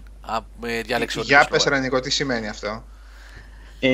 Το Omnioza δεν ξέρω, αλλά το άλλο είναι ο δράκος με το. Όχι, αυτός με το ένα μπλε μάτι και μιλάει για κάποιον έτσι παλικαρά της Ιαπωνίας. Της Άγριας Μαμπλής. Κοιτάτε κάτι, το ήξερα, το διάβασα, γιατί το θέμα με αυτούς είναι ότι είναι όλα στα Ιαπωνέζικα οι τίτλοι τους, δεν μπορείς να τους βρείτε, πρέπει να πας από link σε link, ακόμα και τα CD τους δεν έχουν αγγλικά, είναι λίγο τρελαμένοι, αλλά ναι, οκ. Τι κιμονό, μα παίζετε, του κόσμου τα Ιαπωνέζικα παιδιά και σου αφούν τα κιμονό στις μπάντες, άσμα σε Μιχάλη το έχεις. Λοιπόν, Halo Maniac, σε καταλαβαίνω απόλυτα. Εγώ έχω καταθέσει τα όπλα σε ό,τι έχει να κάνει με την Master Chief Collection. Όχι Halo 5, τη Master Chief Collection, γιατί τα ίδια τραβάς και εκεί. Κάθε φορά που άνοιγα τη Master Chief Collection ήθελε 30, 40, 50 GB update. Πού πήγανε. Εγώ προσπάθησα να παίξω το Halo 5 με το Γιώργο, δεν γινόταν γιατί έπρεπε να κατεβάσω πατς. Είναι τραγική κατάσταση και στο PS4 τα ίδια. Εξαρτάται από το παιχνίδι. Έτσι. Εξαρτάται από το παιχνίδι. Υπάρχουν παιχνίδια που ζητάνε. Έβαλα για να καταλάβετε το Uncharted 4 χτες για να το εγκαταστήσω ξανά για να το δω εντός εβδομάδας στο Pro με τις αναβαθμίσεις και ήθελε, ξέρω εγώ πόσα ήταν, 10 GB update. Εντάξει, δεν γίνεται απλά. Εγώ φιλαράκι προχθές πήγα να καθαρίσω λίγο το σκληρό του 4. Μου πήρε περίπου μία ώρα γιατί σε κάθε παιχνίδι που έσβηνα το σκεφτόμουν, κάνα 10 λεπτό. Ναι. Τώρα έλεγα να το σβήσω. Έτσι ακριβώς. Ναι. Να το παίξω. Έτσι ακριβώς. Είναι τραγωδία. Ναι. Αυτό το download είναι τραγωδία. Αν έχεις ADSL. Ένα άλλο σχολείο ήθελα να δω. Skynet, για το Hitman που λες. Έχουν καλυφθεί από τον Αποστόλη όλα τα επεισόδια και μου είχε πει ο Αποστόλης ότι μόλις βγει το τελευταίο, που βγήκε τώρα, νομίζω 31 του μήνα βγήκε. Ναι, βγήκε. Ναι, θα κάνει ένα review για το τελευταίο που θα είναι επί της ουσίας και recap για όλο το πακέτο. Οπότε ναι, θα υπάρχει ένα review έτσι ουσιαστικά για την ολοκληρωμένη έκδοση που λες. Λοιπόν, να σας πω λίγο δύο πραγματάκια πριν πάρει το μικρόφωνο ο Πλωμάρης να μας πει για BlizzCon που παρακολούθησε. Είχε token και την είδε live. Από εδώ live. Όχι, όχι, όχι. Στο Anaheim μου, να μιλες ψέματα. Λοιπόν, 2-3 πράγματα για το Pro, μιας και θα το κλείσουμε αυτό το θέμα, δεν θα κυρίσουμε τώρα, είναι νωρίς ακόμα. Μέχρι να υπάρχει δυνατότητα να πάω κάπου σε κάποιο φίλο, σε κάποιο γνωστό, να δω πώς θα γίνει, να βρω μια 4K τηλεόραση, να μπορέσω να εκτιμήσω καλύτερα το τι μπορεί να κάνει. Δεν μπορώ να πω περισσότερα για το Pro, εκτός από 2-3 πραγματάκια σχετικά με την κονσόλα, η οποία είναι αρκετά μεγαλύτερη. Θα κάνω και ένα βίντεο μέσα στη βδομάδα, παιδιά, για όσους ενδιαφέρονται. Αρκετά μεγαλύτερη από το αρχικό PS4, πολύ μεγαλύτερη από το Slim, έτσι. Έχει optical out για όσους γκρινιάζανε για το Slim που δεν είχε. Θυμάστε που το είχαμε συζητήσει σε μια εκπομπή παλιότερα. Καλό είναι το optical out. Αυτό είναι χρήσιμο, ναι. Ένα πολύ ωραίο πράγμα που έχει κάνει η Sony, ευτυχώς, είναι ότι συνδέσεις, αν έχεις ήδη PS4 και κάνεις αναβάθμιση, όπως έκανα εγώ δηλαδή στη δική μου περίπτωση, πολύ απλά συνδέεις τις δύο κονσόλες με ένα Ethernet μεταξύ τους, τη μία με την άλλη. Πρέπει όμως να είναι και οι δύο ταυτόχρονα και στο ίντερνετ με Wi-Fi συνδεδεμένες, και αναλόγως με τον όγκο των δεδομένων που έχετε στο παλιό PS4, σε περίπου καμιά ωρίτσα έχετε τελειώσει. Δηλαδή εμένα 480 GB που έπρεπε να περάσει από το παλιό το PS4, το απλό, στο τέτοιο μου πήρε 55 λεπτά. 55 λεπτά. Οπότε παίρνει τα πάντα, παίρνει τα accounts, παίρνει τα settings για κάμερες, για VR, για controllers, ό,τι έχετε, έτσι, ό,τι έχετε τα παίρνει κατευθείαν μέσα, δηλαδή τα κάνει mirror.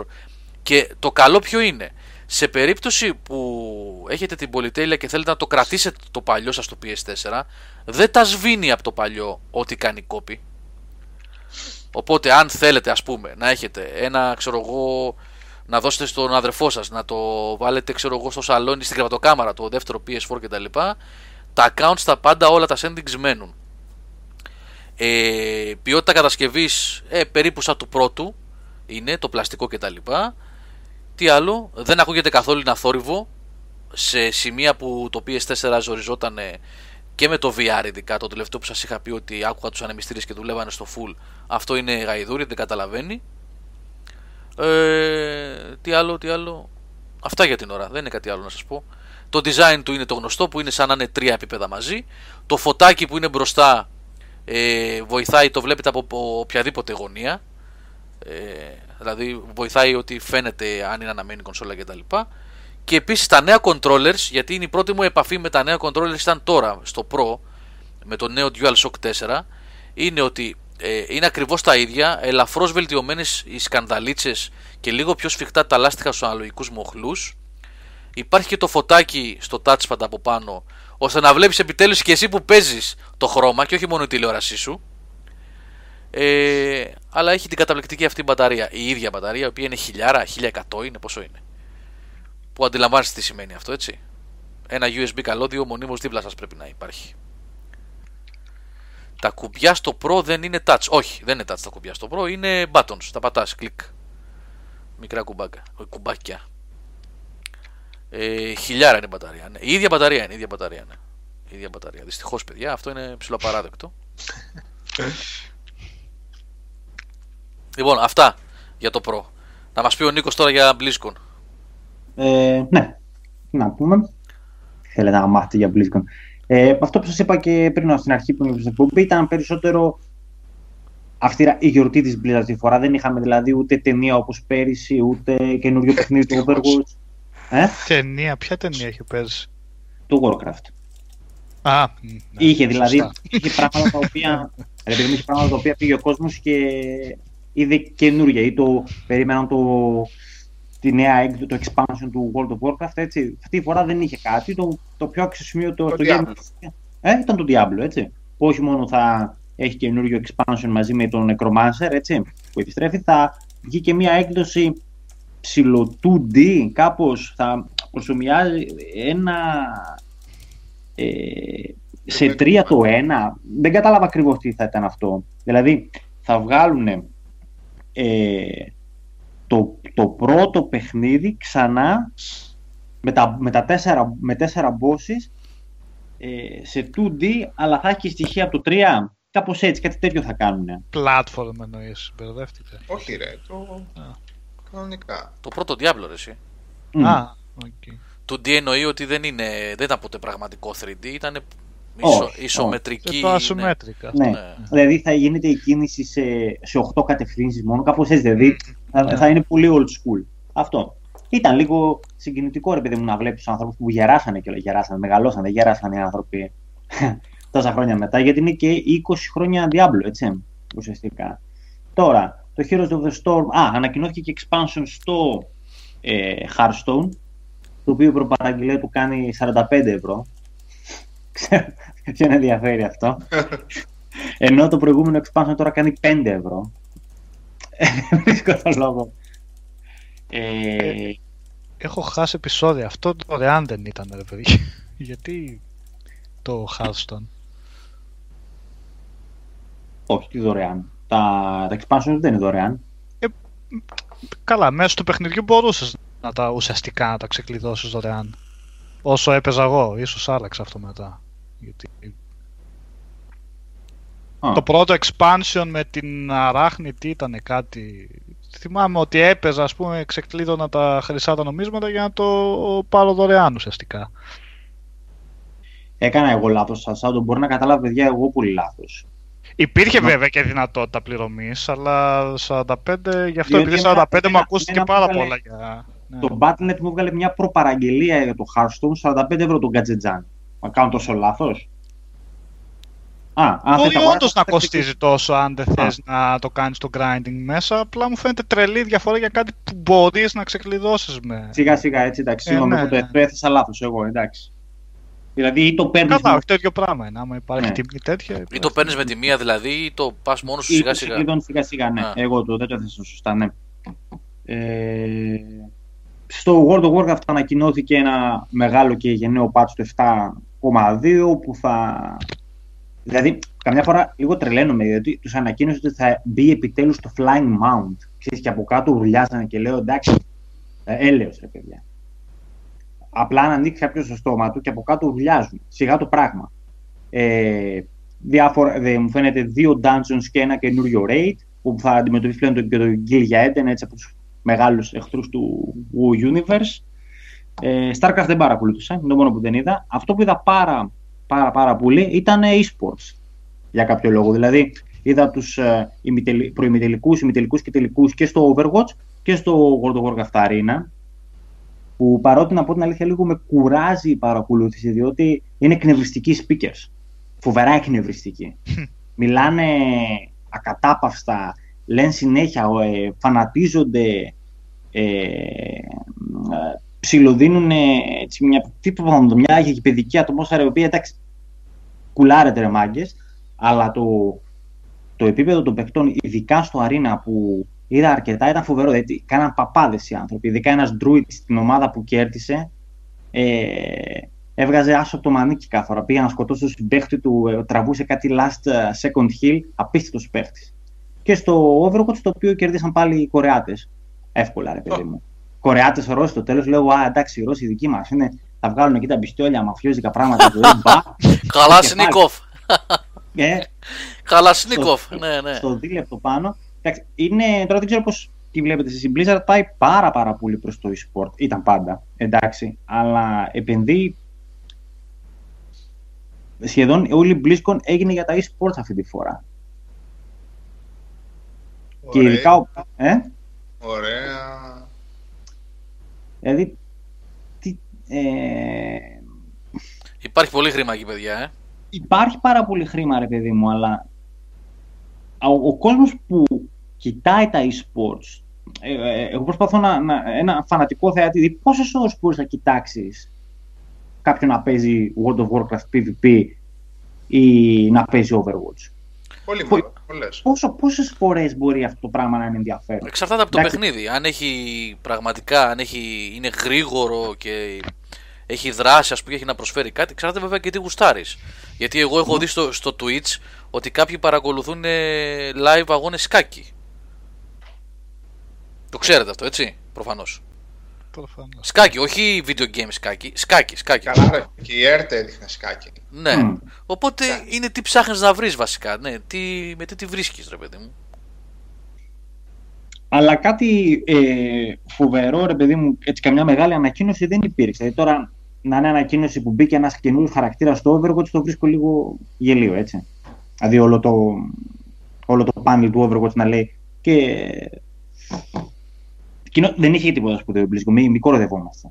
Ήταν διεκπαιρεωτική. Ήταν γιατί πρέπει να γίνει, να μαζευτούν, να γιορτάσει Blizzard τα 25 χρόνια και τα 20 για τον Diablo και αυτό. Αλλά δεν είχαμε κάτι το μεγάλο, κάτι το οποίο να συζητήσουμε, κάποιον καινούριο τίτλο. Νομίζω πληρώνεις και στήριο για να πας εκεί, οπότε δεν είναι μόνο να μαζευτούμε να τα πούμε. Καλά, ναι. Εντάξει, αλλά είναι ένα πακετάκι που θα δεις και ένα live μετά, δηλαδή για τα δεδομένα τα αμερικάνικα $150 είναι κομπλέ, δεν είναι κάτι... Ποιοι ήταν live φέτος? Γιάνκοβιτς, Will Dahl. Ξέρεις ποιος είναι? Όχι. Δεν ξέρεις το Will Dahl Γιάνκοβιτς? Ο Will Dahl Γιάνκοβιτς, με το μουστάκι, με την αφάνα. Όχι, because I'm fat. Αλλά σίγουρα θα την ξέρεις τη φάτσα. Το ξέρεις το Wire Ανίκοβιτς, δεν μπορεί να μην το ξέρεις. Ήταν εκεί στα 80s και στα 90s, έκανε σάτυρα εκεί 80s και 90s. Που έκανε κάποιες διάσημες ταινίες, τις έκανε παροδίες. Ο WhatsApp αυτός. Όχι ρε, δεν είναι λευκός είναι. Δεν είναι αυτός. Μουστάκι αφάνα είπες ρε φίλε, τι να σου πω τώρα. Μουστάκι και αφάνα. Ποιος είναι αυτός?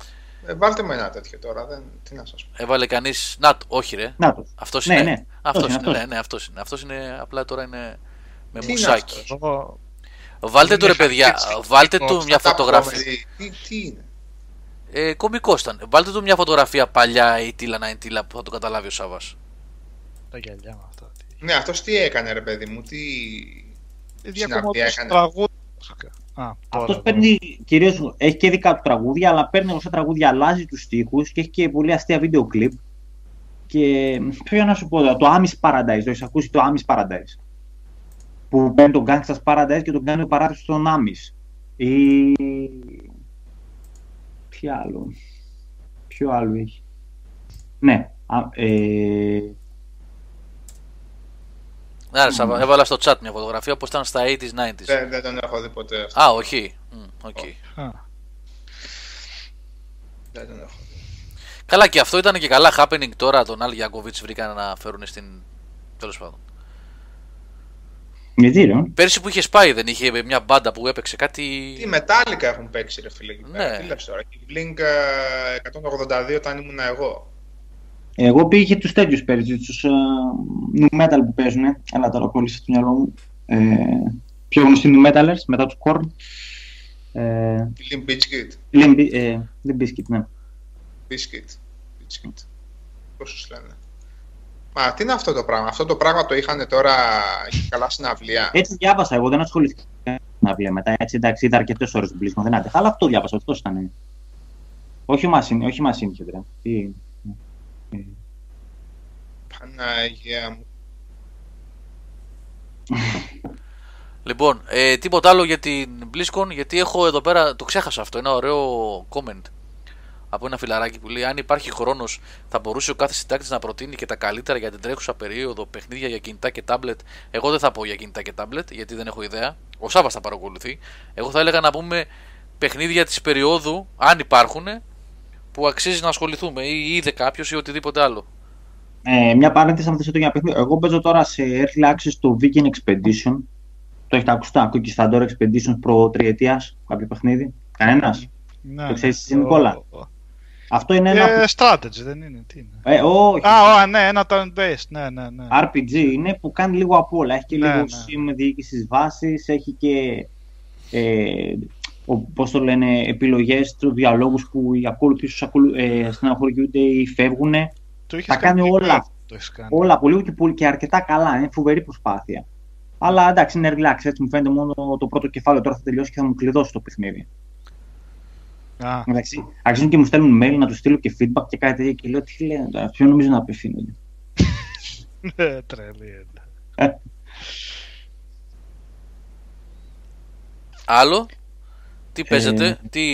Λέγατε για Mafia πριν, άντε ρε πείτε, μην τρεπίστε. Ναι, εγώ τέλειωσα το Mafia πρόσφατα, το νίκιασα, δεν άκουσα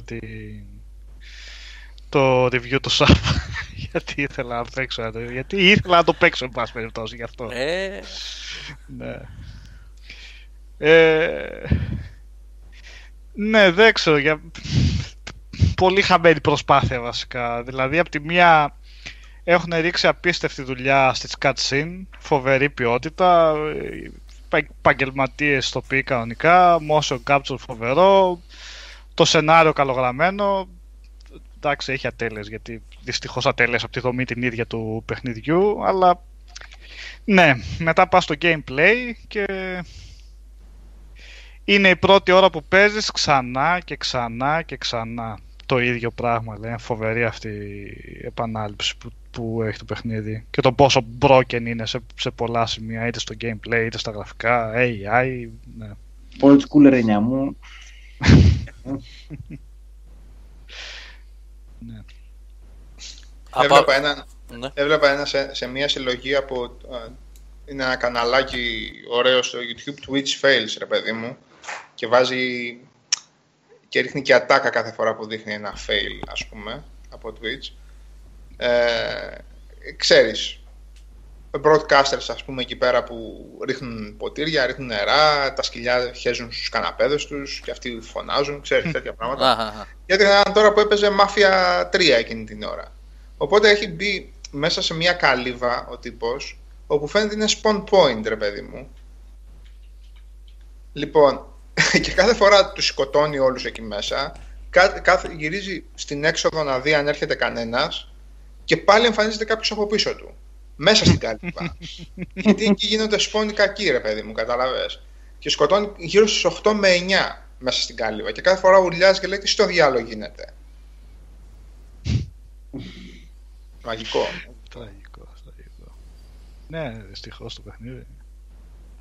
Εν μεταξύ, έχεις και τους άλλους τους και καλά τον πρωταγωνιστή από το δεύτερο, τον άλλο τον Μπέρκ, τον Ιρλανδό, την άλλη την... ποια είναι.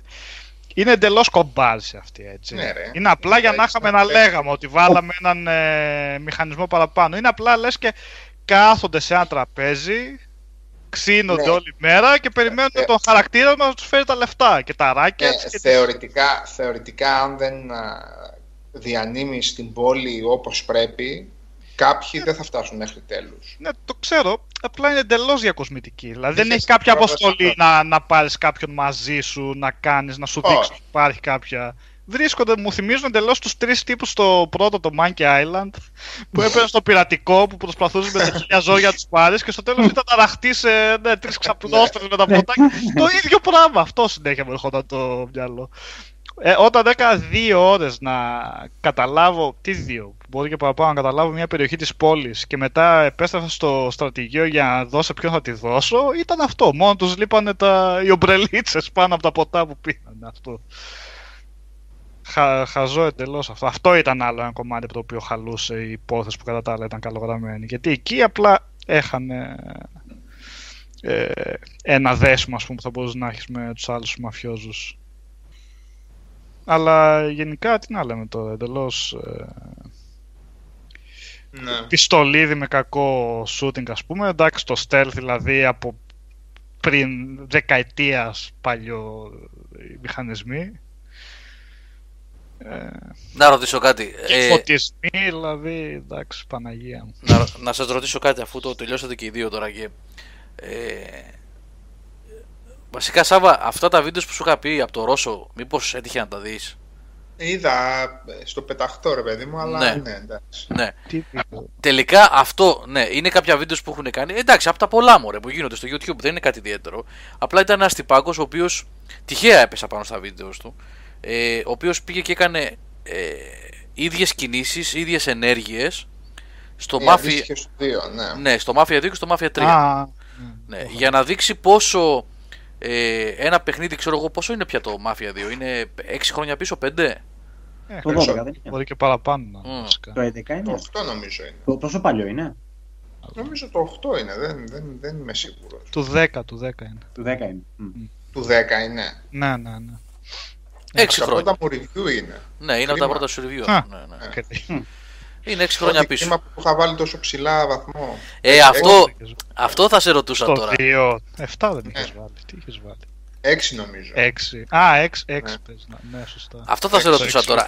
Το 6 μου αρρώσει πιο άσχημα γιατί είχαν βγει σχόλια από κάτω. Σωστά.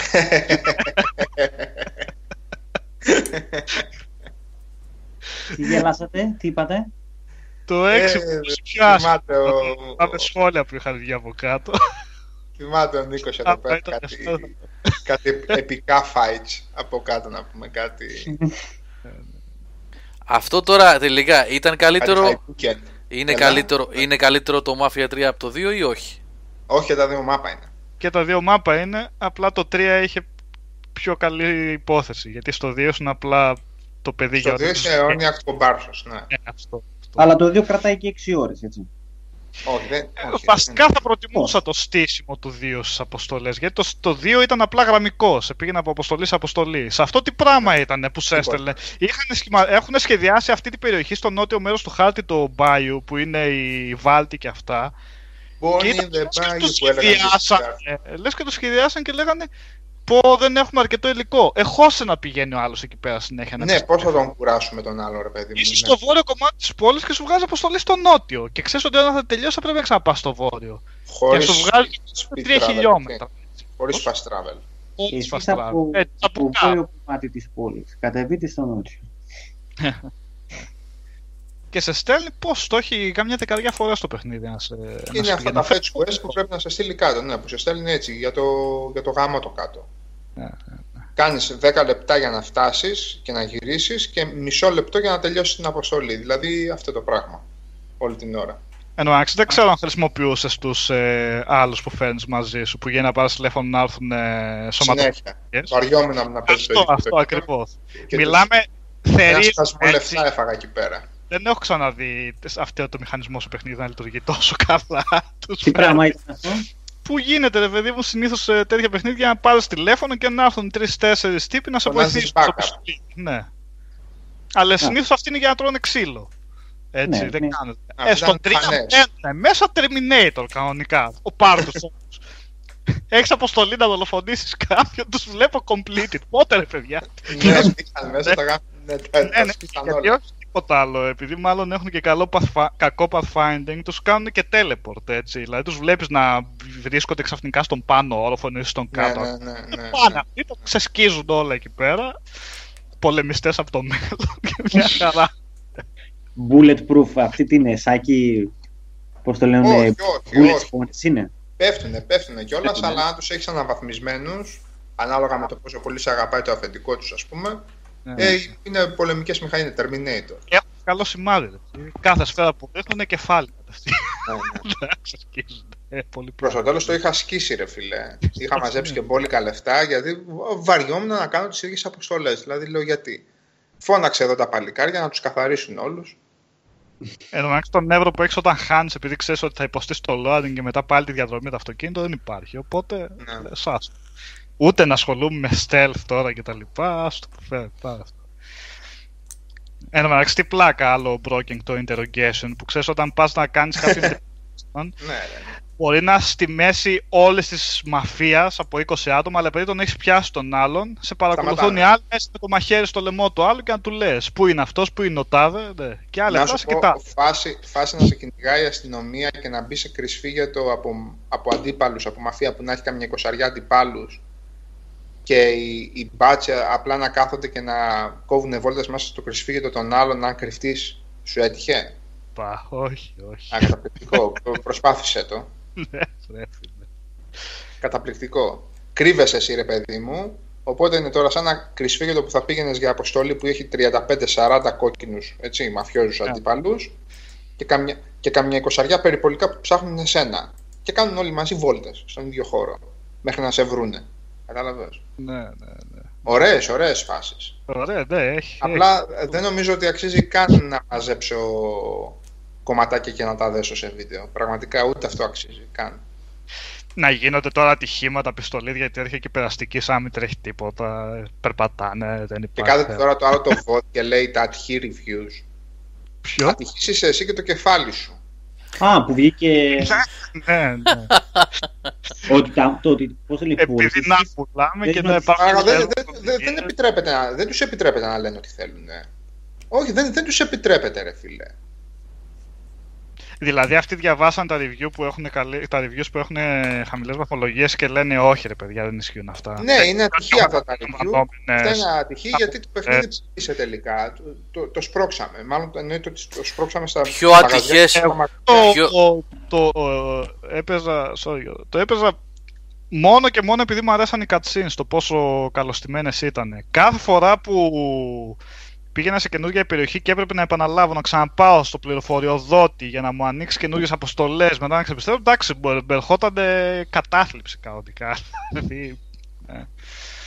Λοιπόν, ήθελα να πω εγώ ότι πιο ατυχές από όλα αυτά που συμβαίνουν με το Mafia 3 και με άλλα παιχνίδια κατά καιρούς είναι το γεγονός πως άνθρωποι που πλήρωσαν γι' αυτό το παιχνίδι και τους άρεσε. Εντάξει, εγώ δεν λέω ότι υποχρεωτικά επειδή οι reviewers καλά, το... ναι. Αλλά πρόσεξε, συμπεριφέρονται με έναν τρόπο γιατί το είδα αυτό να συμβαίνει. Και δεν μιλάω για συγκεκριμένα άτομα μέσα στο Game Over, για να μην παρεξηγηθώ. Είδα και στο Facebook πάρα πολλά πράγματα και γενικά γύρω-γύρω. Συμπεριφέρονται ως βασιλικότεροι του βασιλέως, υπερασπιζόμενοι ένα αδιφάγο κολοσσό σαν την Take-Two, έτσι, γιατί έχουν μπερδέψει λίγο στο μυαλό τους κάποια πράγματα. Λέγοντας ότι ο Χ ή ο Ψ, και επαναλαμβάνω δεν μιλάω για τον Σάββα, το δικό μας review, γιατί γενικά έφαγε κράξιμο το παιχνίδι. Ναι. Έτσι, ωραία. Ναι, πολύ χαμηλό μέσο. Ακριβώς, ναι. Λοιπόν, και είναι έτσι και είναι μαλάκες και είναι αλλιώς και ξυνήσανε επειδή δεν πήραν το παιχνίδι στην ώρα τους. Είναι δυνατόν, ρε παιδιά. Είναι δυνατόν. Εγώ δεν λέω ότι όλοι οι reviewers κάνουν σωστά τη δουλειά τους, αλλά είναι δυνατόν να το θάψαν το παιχνίδι επειδή δεν το πήρανε 2 μέρες πριν και το πήρανε την ημέρα που κυκλοφόρησε. Γιατί το Doom το θάψαμε, θάφτηκε γενικά το παιχνίδι που έγινε το ίδιο πράγμα. Που το πήραμε μετά το launch. Ναι, πράγμα είναι καλό το παιχνίδι, είναι καλό το παιχνίδι. Που το πήραν. Άλλο η τακτική της εταιρείας που θα την κριτικάρουμε για το πώς πότε θα το βγάλει το παιχνίδι στους reviews, και άλλο το ίδιο το παιχνίδι. Τι φταίνε οι δημιουργοί εκεί πέρα να...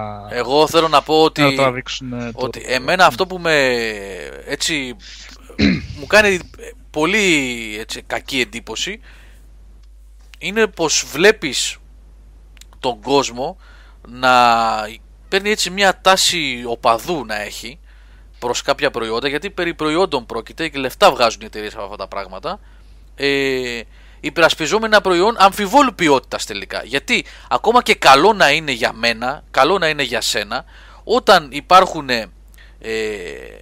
mixed reviews που λένε, σημαίνει ότι δεν είναι τέλειο, δεν είναι και το καλύτερο. Κάποιοι πιστεύουν ότι είναι έτσι, κάποιοι πιστεύουν αλλιώς. Δεν είναι ανάγκη να... Ο Νίκος λέει για το... Α, ο φανμποϊσμός. Ναι, εντάξει Νίκο, το ξέρω ότι υπάρχει φανμποϊσμός. Εγώ δεν μιλάω για το φανμποϊσμό σε τέτοια μορφή. Δεν λέω ότι να υπερασπίζεται, τσακώνονται οι σονάκιδες με τις Microsoft, την Nintendo, τη Defense Force κτλ. Και φυσικά το ξέρω ότι υπάρχει εδώ και 40 χρόνια αυτό. Δεν λέω γι' αυτό. Λέω ότι θα πρέπει αυτοί που δίνουν τα λεφτά τους, όλοι εμείς που δίνουμε τα λεφτά μας και αγοράζουμε κάποια παιχνίδια, να σκεφτόμαστε ότι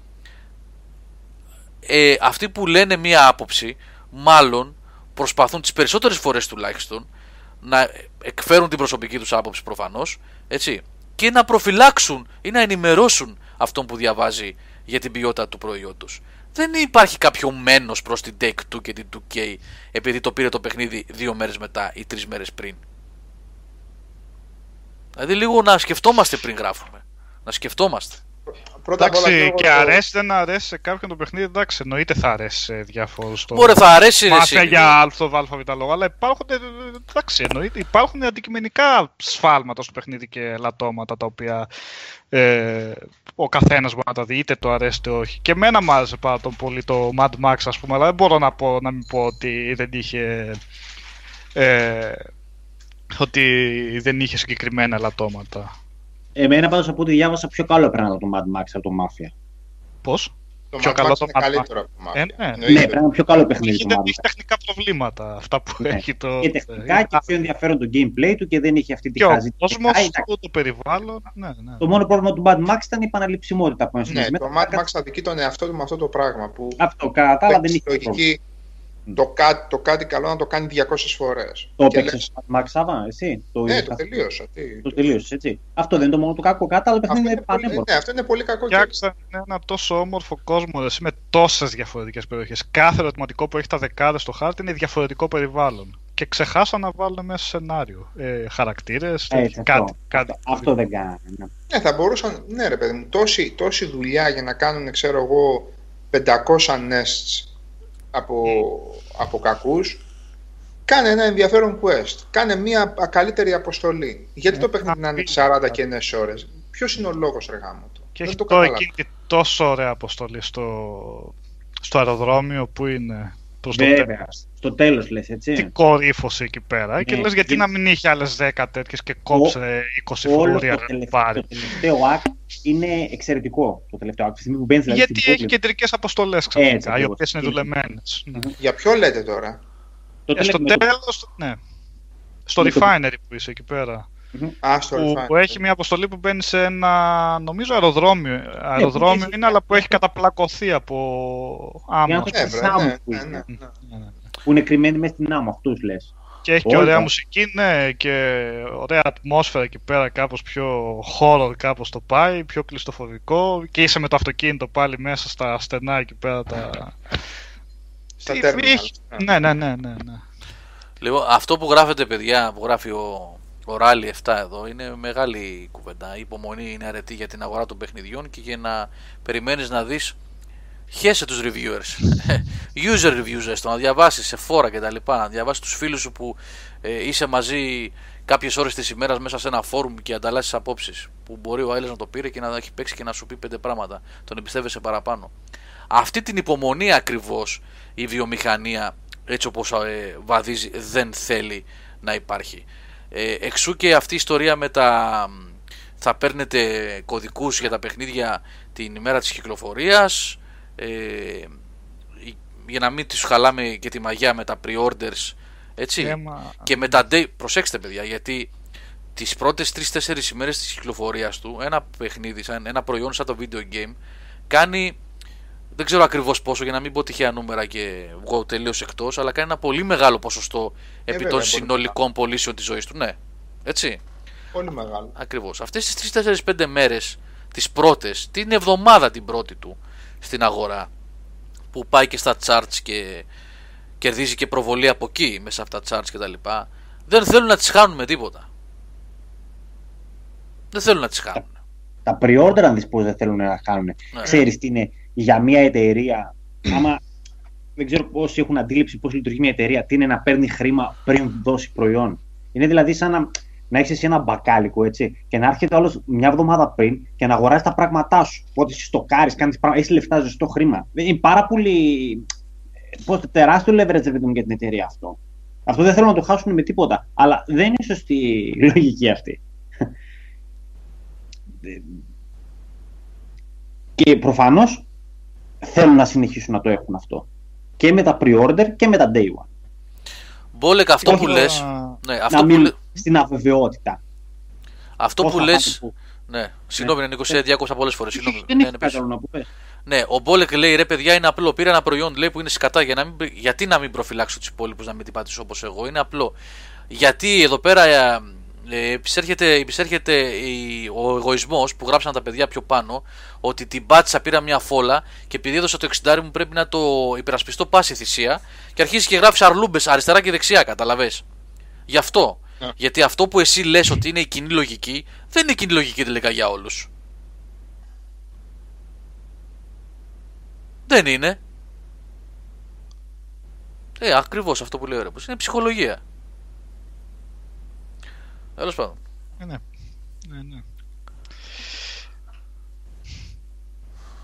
Δυστυχώς όταν θα... Εγώ τώρα, ναι. 40-50 ευρώ.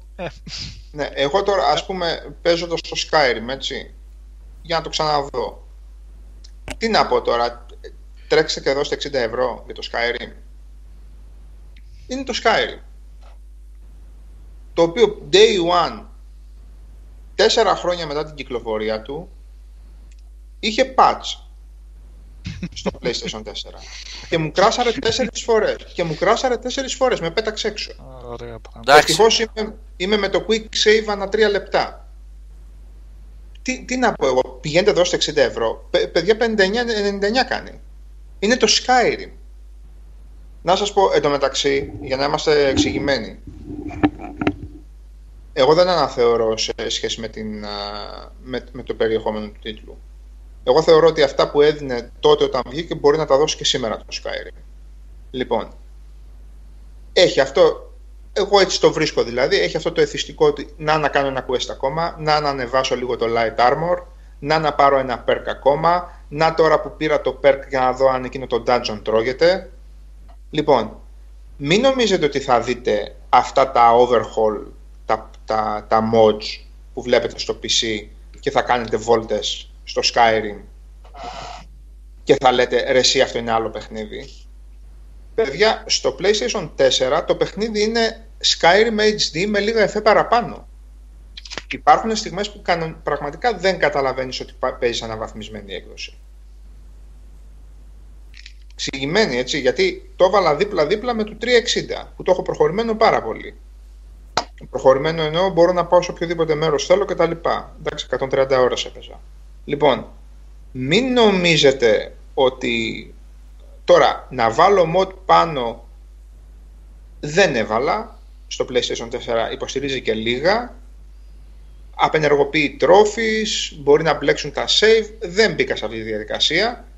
Και να σας πω και το άλλο, είναι και θέμα εγωισμού, δηλαδή έχεις μια Bethesda η οποία βγάζει ένα από τα πιο επιτυχημένα παιχνίδια της. Έχει πουλήσει τα κέρατά του ρε παιδιά, έχει δώσει 100 εκατομμύρια κομμάτια, δεν ξέρω πόσα έχει δώσει. Και θα περιμένω από ένα ανώνυμο mod να μου αναβαθμίσει την υποτιθέμενη αναβαθμισμένη έκδοση. Μην περιμένετε να δείτε τίποτα παπάδες σε ό,τι αφορά, σίγουρα πιο καθαρό, μεγάλο draw distance, αλλά εγώ να σας πω την αλήθεια, περίμενα από το River αν πρώτη φορά να ανέβω για να δω Windhelm, ξέρω εγώ, ή να δω Whiterun για πρώτη φορά και περίμενα να δω πιο πλούσιο τον ορίζοντα, να μην δω εκείνο το χαρακτηριστικό των μηχανών που μετά από τα 100 μέτρα που βλέπεις αρχίζει και αδειάζει το τοπίο και απλά βλέπεις την απεικόνιση του εδάφους και να συνεχίζεις να βλέπεις βλάστηση, να βλέπεις κτίσματα. Μην περιμένετε τέτοια πράγματα. Η αναβαθμισμένη έκδοση του Skyrim είναι λίγα εφέ παραπάνω, σίγουρα λίγο καλύτερη φωτισμή κτλ.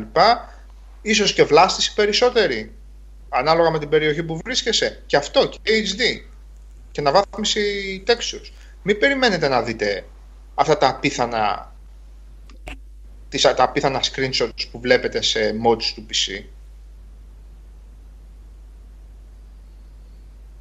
Λοιπόν, το 2014 αν ήταν 22, εγώ ξέρω ότι το Skyrim έχει μπει σχεδόν σε κάθε σπίτι, να πούμε, σαν το Wii έχει γίνει.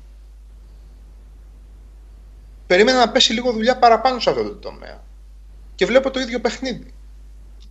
Τώρα, αξία πακέτου, να περιμένετε και λίγο μήπως πέσει. Εντάξει, έχει 200 ώρες gameplay. Mm. Και καλό gameplay. Καλό παιχνίδι. Τι να λέμε τώρα. Τώρα που πες για καλό παιχνίδι, όσοι δεν έχουν τσεκάρει να δουν το Blood Dragon, έτσι, άσχετο λίγο που μεταπήδησα τώρα, που το δίνει τσάμπα η... πρέπει να το δω αυτό επιτέλους. Αυτό είχε κάνει review ο Σάββας. Αυτό δεν το έχω δει. Είναι ναι. Από το 3, είναι το έξτρα του 3, Και έχω και PC που το τρέχει κιόλας, οπότε... Standalone, έτσι δεν χρειάζεται να... Ναι.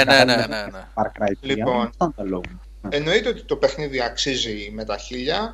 Εγώ αν δεν με έπιανε λίγο καταθλιψούλα την ώρα που έπαιζα, γιατί λέω εντάξει, έπαιξε 130 ώρες, ξαναπαίξω, το προχωρούσα. Γιατί ξέρεις πλέον και τι να κάνεις, σε ποια πράγματα να βασιστείς λίγο παραπάνω, πώς ανεβαίνουν εύκολα κάποια skills, έτσι, με αυτό το φαρμάρισμα που μπορείς να τα κάνεις, να ανέβεις και λίγο.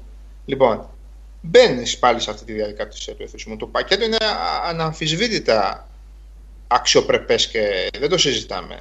Αλλά ρε παιδί μου, αναβαθμισμένη η έκδοση, πέρα από τα DLC τα 2, που το Dragonborn είναι και πολύ καλό, και τον Dawnguard είναι καλό γιατί μπλέκει με βαμπύρα, αλλά το Dragonborn είναι και καινούργια περιοχή και όλα αυτά. Λοιπόν, επήραξε το παιχνίδι ρε παιδί μου. Καλά τώρα παιδιά για animation και για χαρακτήρες και τέτοια, γεια σας, έτσι μην περιμένετε. Oblivion. Τα ξέρετε.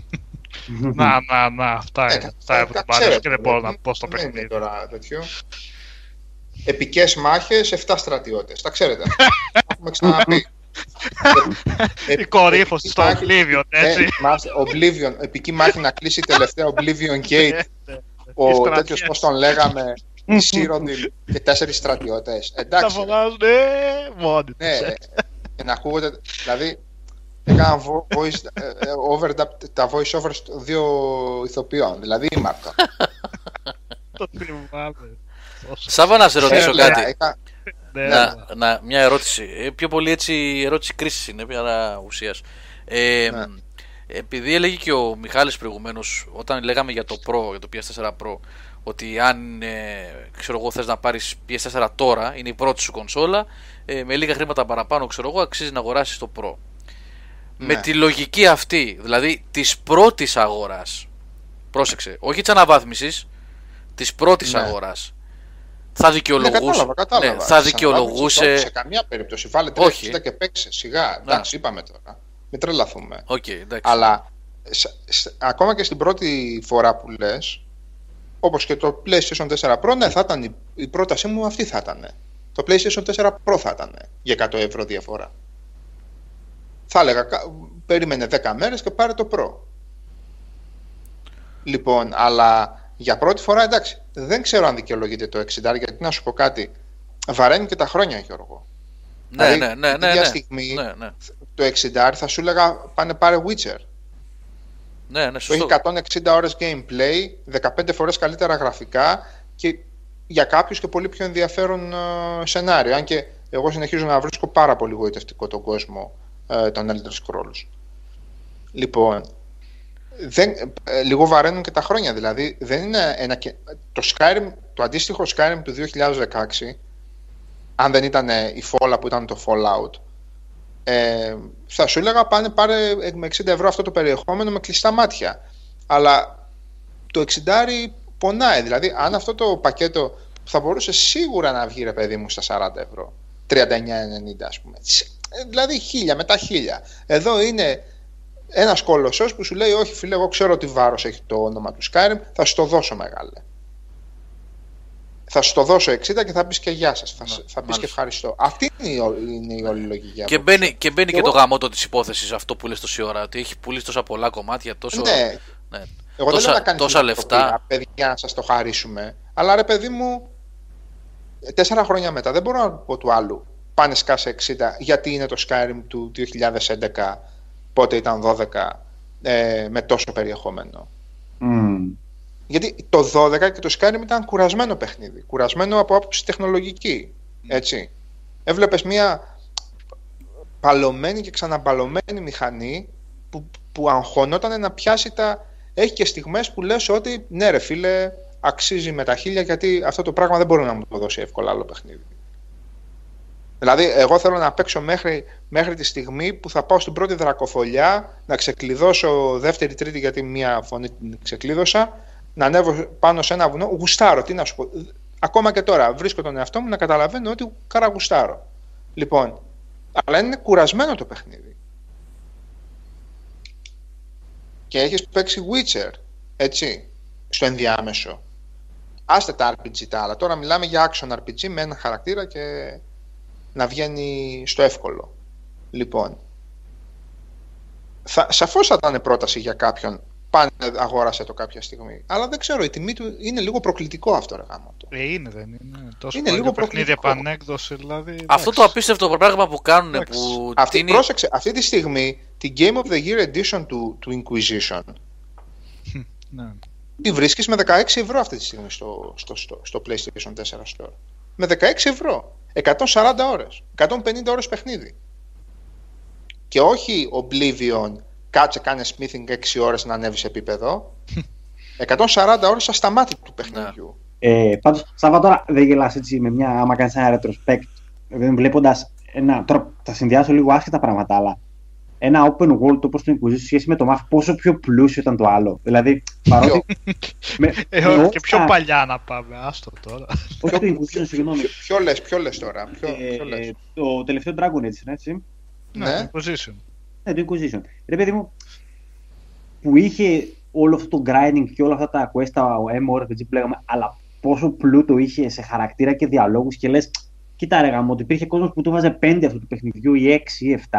Εντάξει και... Νίκο, να σου πω κάτι. Αυτό το πράγμα εγώ, ειλικρινά σου το λέω, το έχω ξεπεράσει. Δηλαδή, το έχω ξεπεράσει από ποια άποψη. Έχω παίξει ένα παιχνίδι 140 ώρες. Οι γελοιότητες περί είμαι fanboy BioWare ή είμαι fanboy Dragon Age, αυτά είναι αρλούμπες. Εντάξει, λοιπόν. Έχω παίξει ένα παιχνίδι 140 ώρες. Έχω δει 17-18 διαφορετικές περιοχές. Mm-hmm. Όταν λέμε 17-18 περιοχές, με το που μπαίνεις στην περιοχή να καταλαβαίνεις ότι μπήκες αλλού, ότι μπήκες σε αυτή την περιοχή, ότι μπήκες στην άλλη περιοχή. DLC υπέροχου σχεδιασμού. Αν και είχε την αλητεία ότι το παιχνίδι τελείωνε στα DLC. Ναι. Λοιπόν, και εγώ την αλητεία την κατάλαβα αφού έπαιξα τα DLC. Λοιπόν, με τους χαρακτήρες που είχε, με το πλήθος των quest που είχε, με την πρόκληση που σε ανώτερα επίπεδα δυσκολίας. Και ας αφήσουμε τις μαλακίες περί action RPG, γιατί αν θέλεις να μην είναι action το RPG, ανεβάζει τη δυσκολία. Και προκαλώ τον οποιοδήποτε να μου το παίξει σε nightmare με action τρόπο. Και θα είναι πολύ μάγκας. Ναι, αλλά λίγο μήπως χάνεις την ευχαρίστηση, γιατί αυτό το να ανεβάζεις τη δυσκολία γιατί, για να γιατί, το... Όχι ρε φίλε, γιατί ο άλλος που σου λέει ότι δεν θέλω να είναι action, έπαιξε το Pillars of Eternity, που ο αριστερός ο αντίχειρας από το space bar έπαθε κράμπα. Γιατί πάει, το space πήγαινε ανα μισό δευτερόλεπτο για να κάνεις την κάτι σου. Sorry, ή παίζεις RPG, δεν παίζεις σε αυτή την περίπτωση. Αλλά μην μου παραπονιέσαι ότι είναι action το παιχνίδι επειδή εσύ δεν γουστάρεις να παίζεις έτσι. Ναι, ή θα θεωρώ έτσι. Ότι η εταιρεία το έφτιαξε αρχικά με ένα συγκεκριμένο στυλ το παιχνίδι. Θέλω να σου πω, δηλαδή, άμα από το action... Από το action που είναι πιο... Κάτσε λίγο. Μη συνεχίζεις, περίμενε ρε Νικό. Μη συνεχίζεις, γιατί ξεκινάς με έναν λάθος ισχυρισμό. Ποιος? Δεν είναι ένας ο τρόπος. Όπως και στα Mass Effect από την Bioware δεν ήταν ένας ο τρόπος. Η Bioware στα Mass Effect σου έλεγε θα το παίξεις σαν shooter μεγάλα άμα γουστάρεις, ή θα το παίξεις όχι σκληρό πυρηνικό RPG σαφώς, αλλά θα το παίξεις τακτικά. Ακριβώς, τακτικά. Και όπως λέω, σε Nightmare, ποιο ήτανε, σε Insanity που ήταν στο Mass Effect 3, δεν μπορείς να το παίξεις shooter. Τι να κάνουμε τώρα. Καλά, το ίδιο θα σου έλεγα όμως και για τα Call of Duty. Ότι αν το βάλεις στο Insane ή ποιο έχει, δεν το παίζεις. Ναι, γιατί πρέπει να πας από κάλυψη σε κάλυψη. Θα κρυφτείς από πίσω, θα σηκωθείς, θα βαρέσεις μία, θα ξαναπέσεις. Αυτό κάνεις. Δεν βάζεις τακτική στο παιχνίδι σου. Άλλο ήθελα να σου πω όμως. Στο Dragon Age θεωρώντας ότι το έχει κάνει πιο action. Αρχικά, λέω εγώ τώρα. Ναι, δεν είναι. Κάτσε ρε παιδί.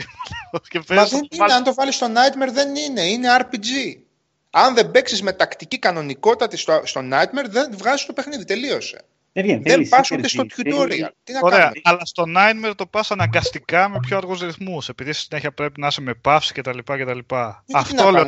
Έτσι παίζαμε τα RPG. Και ξεκινά το Baldur's Gate το 2 με γρήγορους ρυθμούς και να δούμε πόσο θα πας. Δεν είναι μόνο ότι πατάς το πουλ και πρέπει να δώσεις τις σωστές εντολές. Είναι και οι σωστές εντολές. Δηλαδή πρέπει να σκεφτείς ότι ποιος spell ταιριάζει με αυτό.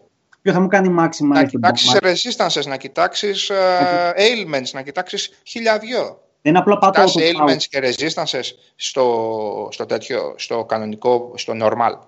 Που το παίζεις με 6-6. Το καταλαβαίνω αυτό. Ναι, για ολοκλήρωσε κάτι. Ναι, ολοκλήρωσε γιατί σε έχω διακόψει φορές. Όταν το είχε φτιάξει μια εταιρεία στο normal, για να παίζει το normal, σαν action, δηλαδή να τρέξεις και να σφάζεις κόσμο δεξιά-αριστερά. Σημαίνει, φαντάζομαι, ότι έχει και περισσότερη πυκνότητα συγκρούσεων μέσα. Όταν ξαφνικά αυτό το ανεβάσεις στο Nightmare, δεν γίνεται λίγο αγκαρία να πηγαίνεις ξανά και ξανά, αλλά χρειάζεται με την πλέον μεγάλη δυσκολία να βάλεις τη μέγιστη σου προσοχή σε κάθε μάχη. Καταλαβαίνετε, θέλω να πω. Πολλές μικρές μάχες. Ναι, κατάλαβα τώρα τι είπες, αλλά ούτε έχει φορτωθεί τόσο πολύ όσο λες, επειδή στο normal θα ήθελα να το παλατζάρουνε. Είχε πολλές μάχες. Αυτό είναι η αλήθεια. Ότι άμα το παίξει στο Nightmare, έχει πολλές μικρές, ρε παιδί μου. Στρώνει ρε Νίκο. Μετά όπως και το Witcher. Πώς το λέγαμε την πολύ μεγάλη δυσκολία του Witcher, που ο Θεούλης την ξανάπαιξα. Δεν θυμάμαι. Άλλος θεός εγώ. Λοιπόν, Black Death, Death March. Black Death. Λοιπόν, Death March. Μετά από υπάρχει μια καμπή, ρε παιδί μου, που είτε εξοικειώνεσαι τόσο πολύ, είτε αρχίζει και ανταποκρίνεται το level στον κόσμο του παιχνιδιού, που στρώνει πολύ. Δηλαδή, ακόμα και το Nightmare, μετά από το 12 με 13 level, που εκεί μέχρι εκεί τρως ξύλο, ναι. Οκ, τρως πολύ ξύλο. Λοιπόν, στρώνει πάρα πολύ το πράγμα. Και εκεί που είναι τρομερά απαιτητικές και απολαυστικές οι μάχες είναι σε boss, σε δράκους και τα λοιπά. Θα θυμάμαι τα screenshot του Νίκου από τη μάχη με το δράκο εκεί πέρα πίσω στις πηγές στην, πώς λέγαμε, στην περιοχή. Λοιπόν, εμένα υπήρχε μάχη με δράκο που μου έφαγε 47 λεπτά. Και όχι 47 λεπτά σε επίπεδο Final Fantasy, 47 λεπτά με το οχμαλάκα μπαφαρέτον, όχι εκείνος έπεσε, φύγε πίσω, γύρνα. Λοιπόν, τέτοια φάση.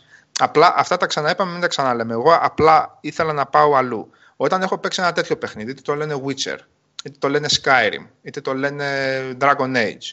Και γιατί έχουμε μαλώσει και μαλώσει εντός εισαγωγικών με πολύ καλά παιδιά και παλικάρια ούτως ή άλλως, στο φόρουμ για αυτή την υπόθεση. Και ακούω το επιχείρημα, αλλά έχει πολλά fetch quest. Εγώ τη σταματάω την κουβέντα πλέον εκεί πέρα. Γιατί εκείνη τη στιγμή μου ακυρώνεις ένα κατεβατό από επιχειρήματα και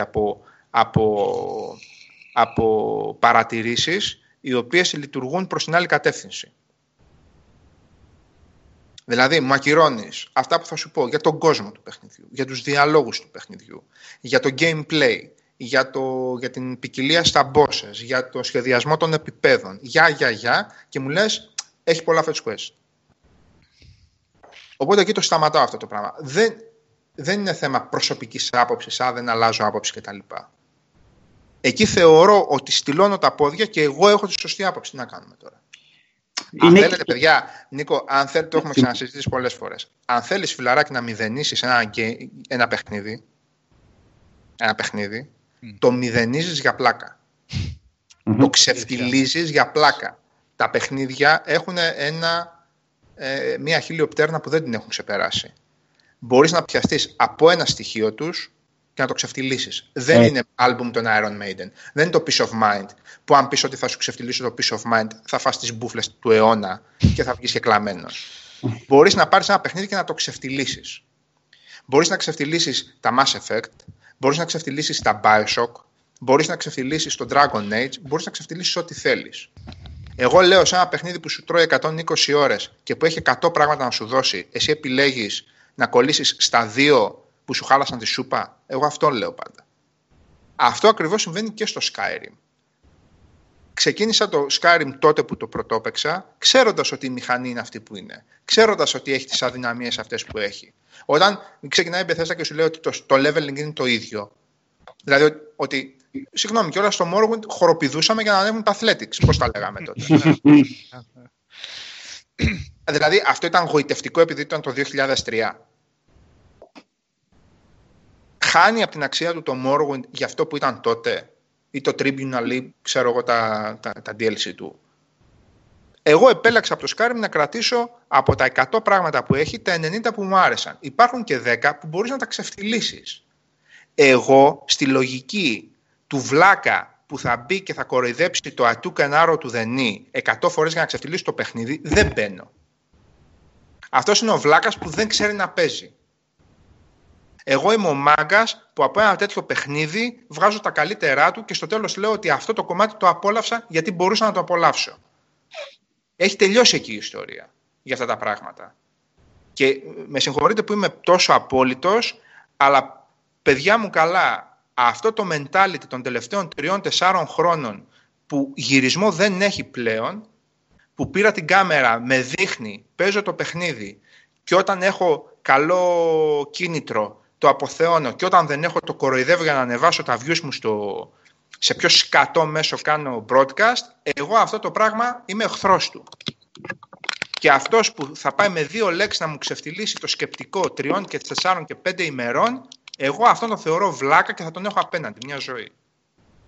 Για κάτι που αγαπάω. Γιατί εγώ αυτό το πράγμα δεν το έχω ούτε για να ζω, ούτε για να κάνω καριέρα, ούτε τη μουράκλα μου να δείχνω. Το έχω για να περνάω καλά και το αγαπάω. Όπως αγαπάω το καλό σινεμά, την καλή μουσική,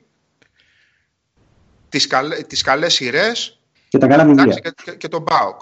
Λοιπόν, οκ. Okay. Αυτό θέλω να πω. Και νομίζω και το Skyrim είναι πολύ χαρακτηριστική περίπτωση για να κάνουμε μια τέτοια συζήτηση. Σκεφτείτε πόσα σημεία έχει το Skyrim για να ξεφτυλίσεις το παιχνίδι και οποιοδήποτε τέτοιο τεράστιο παιχνίδι. Ή μήπως δεν είχε το Witcher, να σας έκανα βίντεο που το Witcher το βγάζεις με 2 κινήσεις, ακόμα και στο Death March. Αυτό θα επιλέξεις να πεις.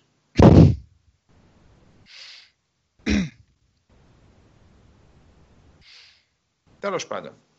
Επειδή τα θυμήθηκα τώρα, τα κάθομαι και τα λέω. Γιώργο, ποια ήταν η αρχική σου ερώτηση? Αν θα πρότεινες να πουληθεί, να αγοράσει κάποιος το Skyrim εκ νέου. Αλλά αυτοί που δεν το παίξατε, για πρώτη φορά. Αυτοί που δεν το παίξατε, μην το φοβηθείτε αν κάποια στιγμή πέσει σε μια τιμή που να πείτε ότι δεν το φοβάμαι. Μην περιμένετε να πάει 10 ευρώ, δεν θα πάει ποτέ.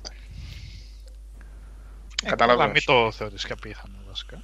Να πέσει στα 10. Ναι, δεν ξέρω, δεν μπορώ να θυμηθώ το ιστορικό της Bethesda πάνω σε αυτό το θέμα. Ότι μέσα στις γιορτές θα δούμε προσφορές σε πολλά παιχνίδια είναι βέβαιο. Τώρα θα έχουμε και τις αναβαθμισμένες εκδόσεις, οπότε τις εκδόσεις του φτωχού θα τις παίρνουμε φθηνά, καταλαβαίνεις. Όχι, μα δεν είναι πολύ χωριστά αυτό. Πάντα έχει. Τι πάντα έχει? Πάντα έχει προσφορές. Όχι. Πέρυσι τα Χριστούγεννα γινόταν χαμός. Άλλο λέω για τις εκδόσεις του φτωχού και του πλούσιου. Δεν πολλούνται χωριστές εκδόσεις, είναι όλα patches. Αν μιλάς για το Pro. Πλάκα το... έκανα, ναι. Νόμιζα ότι. Ναι, οκ. Παιδιά, εγώ δεν έχω Pro, θέλω το Tomb Raider πιο φθηνά. Κάπως έτσι. Ναι.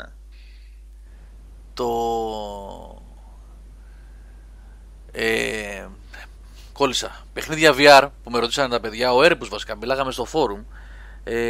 Αυτά τα 3-4 που είναι Airbus που υποτίθεται ότι θα υποστηρίζουν, και εκεί θα καταλάβουμε και πολλά κιόλας. Θα καταλάβουμε και πολλά για τις δυνατότητες του PlayStation VR σε σχέση, μάλλον οι διαφορές, αν υπάρχουν. Πώς θα τρέχει το VR στο Pro και αν τελικά όντως χρειάζεται δυνατότερο σύστημα για να αποδείξει ότι μπορεί να κάνει περισσότερα ή όχι. Αυτή την εβδομάδα θα βγουν τα patches για το Arkham VR, το οποίο έτσι κι αλλιώς είναι, τρέχει τούμπανο στο PS4 το απλό, για το Until Dawn και κάνα δυο νομίζω ακόμα, το Riggs, τα οποία εντωμεταξύ αυτά είναι και τα πιο όμορφα παιχνίδια που έχω δει μέχρι στιγμής, και το Until Dawn και το Batman και το Riggs. Οπότε για να δούμε πώς θα τρέχουν στο PS4 Pro και αν όντως θα έχουν καλύτερα γραφικά ή θα τρέχουν καλύτερα κτλ. Αν και για την οθόνη που ρώτησες για τη θολούρα, μπορείς να σου πω την αλήθεια, είναι περιορισμός της οθονίτσας που έχει μέσα το headset, έτσι. Δεν νομίζω ότι μπορούν να γίνουν πράγματα εκεί πέρα. Υπάρχει κάποιο όριο. Υπάρχει όριο στο τι μπορεί να κάνει αυτό. Ναι. Η τεχνολογία, μωρέ, ναι, είναι εντυπωσιακή. Είναι πολύ, εντάξει, okay. Και είναι, υπάρχουν πράγματα, δηλαδή αυτό το Batman Arkham VR, ας πούμε, είναι εντυπωσιακό πράγμα. Εντάξει, δεν είναι το ίδιο πράγμα με το 3D που είχε βγει. Όχι. Το τελικά. Όχι, δηλαδή, ρε. Αυτό είναι πραγματικό 3D, έτσι. Όχι, προς Θεού, καμία σχέση δεν έχει. Στο πουλά, είναι βασικά αυτό που φαντάζεται ο καθένας όταν σκέφτεται VR. Έτσι, αυτό το πράγμα. Χαμηλή ανάλυση μένα, αλλά όντως είναι αυτό που. Ναι, ότι είσαι στον κόσμο εκεί πέρα μέσα. Ναι. Εντάξει, όταν. Γιώργο, το VR παίζει μήπως να σας ανακατεύει λόγω των χαμηλών FPS σχετικά. Ναι, το έχω διαβάσει αυτό. Δεν μπορώ να το πω ότι συμβαίνει. Όπως είχα πει και σε προηγούμενη εκπομπή, να μην λέω βλακείς για το VR, γιατί έχει να κάνει και με. Δεν ξέρω. Υποκειμενικό. Όχι υποκειμενικό. Ο Σάββας ξέρει πώς να το πω. Με φυσιολογία, παθολογία, δεν ξέρω πώς να το πω. Ναι, έχει να κάνει τέλος πάντων με το σώμα του ανθρώπου. Οπότε είναι επικίνδυνο να ανοίγουμε το στόμα μας και να λέμε διάφορα. Έχω διαβάσει όμως ότι τα frames παίζουν ρόλο στο πόσο ζαλίζεσαι ή όχι.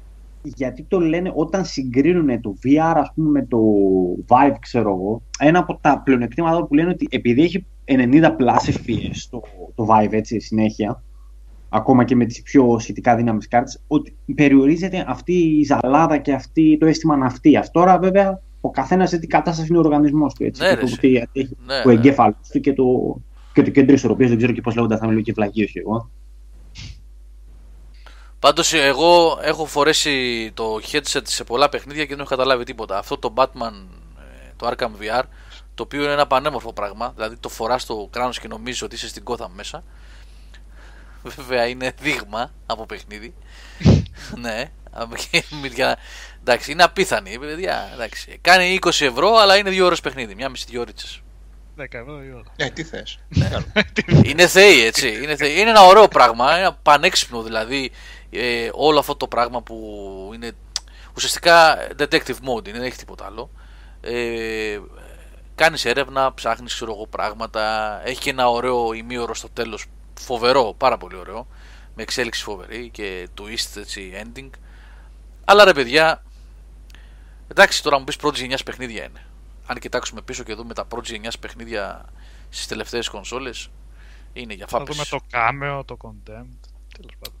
Το 360 ήταν πολύ μεγάλη περίπτωση, φίλε. Πολύ μεγάλη. Το 360 πολύ μεγάλη περίπτωση, πολύ μεγάλη εξαίρεση στον κανόνα. Λοιπόν, θα πάμε για τις νέες σειρές και λοιπά. Ναι, για να πάμε σιγά σιγά προς το τέλος, ναι. Όχι, σήμερα θα κάτσουμε, δεν ξέρω. Αυτό που έβαλες, ναι, σε σχέση με τις άλλες, με το κιμονό, με τα κιμονό, ναι, είναι καλύτερο. Άσε μας τις άλλες. Πολύ καλύτερο, φίλε. Αυτό τώρα είδες, είναι ένα τραγουδάκι που βγάλανε 10 χρόνια μετά, έχουν αποστηρθεί οι κοπέλες από τέτοιο και είναι αξιοπρεπέστατο τραγουδάκι τέτοιο. Θα σου γράψω και κάτι στο chat, βέβαια. Ναι, να μου γράψεις. Τι θα έγραφες. Έλα, με εξέπληξες. Κακά κορίτσια, κάπου τις θυμάμαι αυτές. Ναι, ρε. 90's ήταν αυτές οι κολλήσεις. Ναι, ρε. 90's, ναι. Γεια σου και τα φιλιά σου. Α, αυτές είναι. Τα δίνω στην υγειά σου, τα παίρνω στην υγειά σου, τι έλεγε. Κάτι έλεγε. Ναι. Ολόκληρα παιχνίδια στο VR υπάρχουν, Μπόλεκ. Το θέμα είναι αν μπορείς να τα παίξεις. Ναι, γιατί γκρινιάζουμε ότι είναι μικρά κάποια παιχνίδια. Αυτά που μπορείς να παίξεις είναι μικρά και αυτά που είναι μεγάλα δεν μπορείς να τα παίξεις. Εγώ προσωπικά δεν μπορώ να δείξω. Δηλαδή. Ερώτηση δεύτερη, Γιώργο, για τα VR. Υπάρχει σε μαγαζιά στην Αθήνα, κοιτάξτε, δεν υπάρχει στημένο, γιατί είναι μια τεχνολογία την οποία δεν μπορείς να αγοράσεις γουρούμι στο σακί. Μπορεί, παιδί μου, να το βάλεις στο κεφάλι σου και να μην το αντέχεις με τίποτα. Έτσι, δηλαδή. Υπάρχουν άνθρωποι που θα το αντέχουν με τίποτα. Υπάρχει δυνατότητα πριν το αγοράσεις. Υπάρχουν. Τώρα δεν θα πω για να μην πούνε ότι είπες για το ένα μαγαζί και δεν είπες για το άλλο. Άσε, γιατί δεν θέλω να πω τέτοιες γκρίνες. Αν υπάρχουν μαγαζιά. Υπάρχουν μαγαζιά που το έχουν και πρέπει, κάποια από αυτά πρέπει να πληρώσεις και ένα ενίκιο για να παίξεις με την ώρα. Που όπου, έτσι κι αλλιώς, μη σας φανεί παράξενο. Εντάξει, με 2 ώρες παίζεις τον Batman.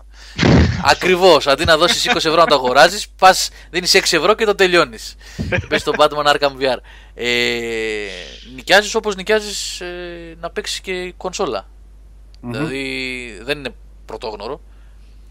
Και νομίζω, καλά, εκτός από το Golden Hall της Sony, το οποίο έχουν ενημερωθεί ότι έχει κλείσει. Έχουν κλείσει όλα τα slots μέχρι τέλος Νοεμβρίου, αν θυμάμαι καλά. Και θα ανοίξουν καινούριο γύρο από αρχές Δεκεμβρίου, τέλη Νοεμβρίου. Ξανά νέες δηλώσεις δηλαδή για να πάνε δύο κόσμος. Είναι αυτό στο Golden Hall της Sony και νομίζω ότι θα αρχίσουν να βάζουν και οι αλυσίδες οι μεγάλες μέσα για να δοκιμάζει ο κόσμος. Απλά είναι δύσκολο γιατί υπάρχουν συγκεκριμένα guidelines. Πρέπει να υπάρχει άνθρωπος εκεί που να προσέχει αυτόν που παίζει. Γιατί μη φύγει, δεν ξέρει. Ναι, όχι γιατρός, ρε. Ένας promoter. Πρέπει να υπάρχει. Ποδιά μέσα στο πρέπει. Μην γελάτε γιατί έχει τύχει σκηνικό. Σχεδόν μπροστά μου, ήμουν λίγο παραδίπλα εγώ. Να κάνει δοκιμή άνθρωπος, σε event δηλαδή, ήμουν τώρα σε έκθεση, και να τον κρατάνε στον αέρα να μην πέσει κάτω. Το έχω δει να συμβαίνει αυτό. Γιατί... Αυτά διάστρεμα. Τι διάστρεμα, μην ανοίξει το κεφάλι σου, πέσεις γκουπ κάτω και σπάσεις τα πάντα. Τι λες τώρα. Δεν είναι κάσκαρα, φίλε, από μοτοσυκλέτα. Ένα τέτοιο είναι. Ναι, ναι, ναι, είναι επικίνδυνο. Τίποτα. Πρέπει να είναι κάποιος που να είναι δίπλα σου. Θέλει μαντιλάκια να το καθαρίζεις κάθε φορά, γιατί το είναι πράγμα που το φοράς στο κεφάλι. Ναι. Ναι. Αλλά εγώ θα το ξαναπώ. Άμα δεν δοκιμάσεις το VR, δεν αγοράζεις. Ξέχνα το. Καλά, δεν ξέρουμε τι να πρωτοαγοράσουμε τώρα. 4K τηλεόραση με HDR Pro ή VR. Βασικά έτσι όπως πάμε. Και μέχρι να αποφασίσουμε θα βγει και το Σκόρπιο. Ναι. Πρέπει να μαζεύουμε, να βάζουμε στην άκρη, γιατί τα πράγματα έρχονται, είναι πολύ δύσκολα και έρχονται ακόμα πιο δύσκολα πράγματα. Αλλά πες, ας κοροϊδέψουμε τον εαυτό μας και να πούμε ότι μπορούμε να αγοράσουμε. Για την επιχείρηση που... Αυτή η Δημήτρη Αγγίλου που γράφεις, είχαμε βγάλει δελτίο τύπου. Είναι κάπου στο Μοναστηράκι. Από το εξωτερικό τα φέραν προφανώς. Ένας χώρος. Δεν υπάρχει, όχι το Vibe ακόμα, νομίζω. Είχανε πει ότι θα το φέρνε. Έπρεπε τώρα. Άσε, μην πω τώρα. Τελευταίο τρίμηνο του 16. Ναι, μην πω πάλι, γιατί δεν θέλω να λέω ονόματα αλυσίδων, μην έχουμε παρεξηγήσει. Μια αλυσίδα που πουλάει κινητά, μάλλον. Ναι. Αυτοί έχουν πει ότι το θέλουν. Θα χτυπήσουν κανένα 900 και θα μου πέσουν και τα λίγα μαλλιά που έχω. Θα πάρεις το Vibe εσύ? Ναι. Λοιπόν, να σου πω κάτι. Τώρα που είπες για το Vibe, γιατί το ξέχασα αυτό και ήθελα να το πω.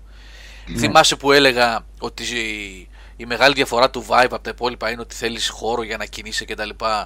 2x2 θέλει. Ναι. Λοιπόν, αυτό ισχύει μεν. Ναι, είναι σωστό. Υπάρχουν όμως, φίλε, και στο PSVR παιχνίδια που θέλουν χώρο. Το Batman VR θέλει τουλάχιστον 1x1 κίνηση στο χώρο. Εγώ βγάλα το τραπεζάκι του σαλονιού στην άκρη. Ναι. Εγώ άλλαξα το δωμάτιο. Θα αλλάξω το δωμάτιο όλο. Γιατί δεν πρέπει να έχεις, παιδί μου, κάπου να κινείς τα πόδια σου, κάπου να μην χτυπάς κανένα τίκο. Δηλαδή εκεί που παίζεις, να χτυπείς κανένα κομμωδίνο, το μικρό δάχτυλο του ποδιού. Ο θάνατος ο ίδιος είναι αυτός. Και να κατεβάσεις όλο το μαυρό Ευαγγέλιο, έτσι. Βάλτε κανένα βίντεο, ρε παιδιά. Εγώ όταν με το καλό μου έρθει και το πάρω, δηλαδή πρέπει λίγο να το δοκιμάσω και λίγο. Θα κάνουμε σούπερ. Έχω ήδη κανονίσει με φίλο σκηνοθέτα. Εσύ τον πήρες αποφάσεις ότι θα πάρεις Vive. Βέβαια θα πάρω. Γι' αυτό δουλεύουμε, για να πούμε χαζομάρες. Τι λες τώρα, να βάλουμε τίποτα χρήματα στον τόπο, να πάμε κανένα ταξίδι σοβαρό, να πάρουμε πλακίες, κάρτες γραφικών, Vive, ό,τι να είναι. Εσύ, είναι μια εξέλιξη προσωπικά, την οποία θέλω να την ακολουθήσω και θέλω να το δω. Θέλω να μπω στο bandwagon. Είναι ωραίο, ρε Νίκο, τώρα. Ό,τι και να λέμε. Είναι ωραίο. Μπορώ να το βγάλω σε αγγελία την επόμενη μέρα στο φόρουμ. Μισοτιμής, βάει, παιδιά, πάρτε το πιο αντέχει. Μπορεί να ζαλίζω, παιδιά σου. Αλλά εντάξει, ένα ρίσκο καταναλωτικό που δέχομαι να πάρω.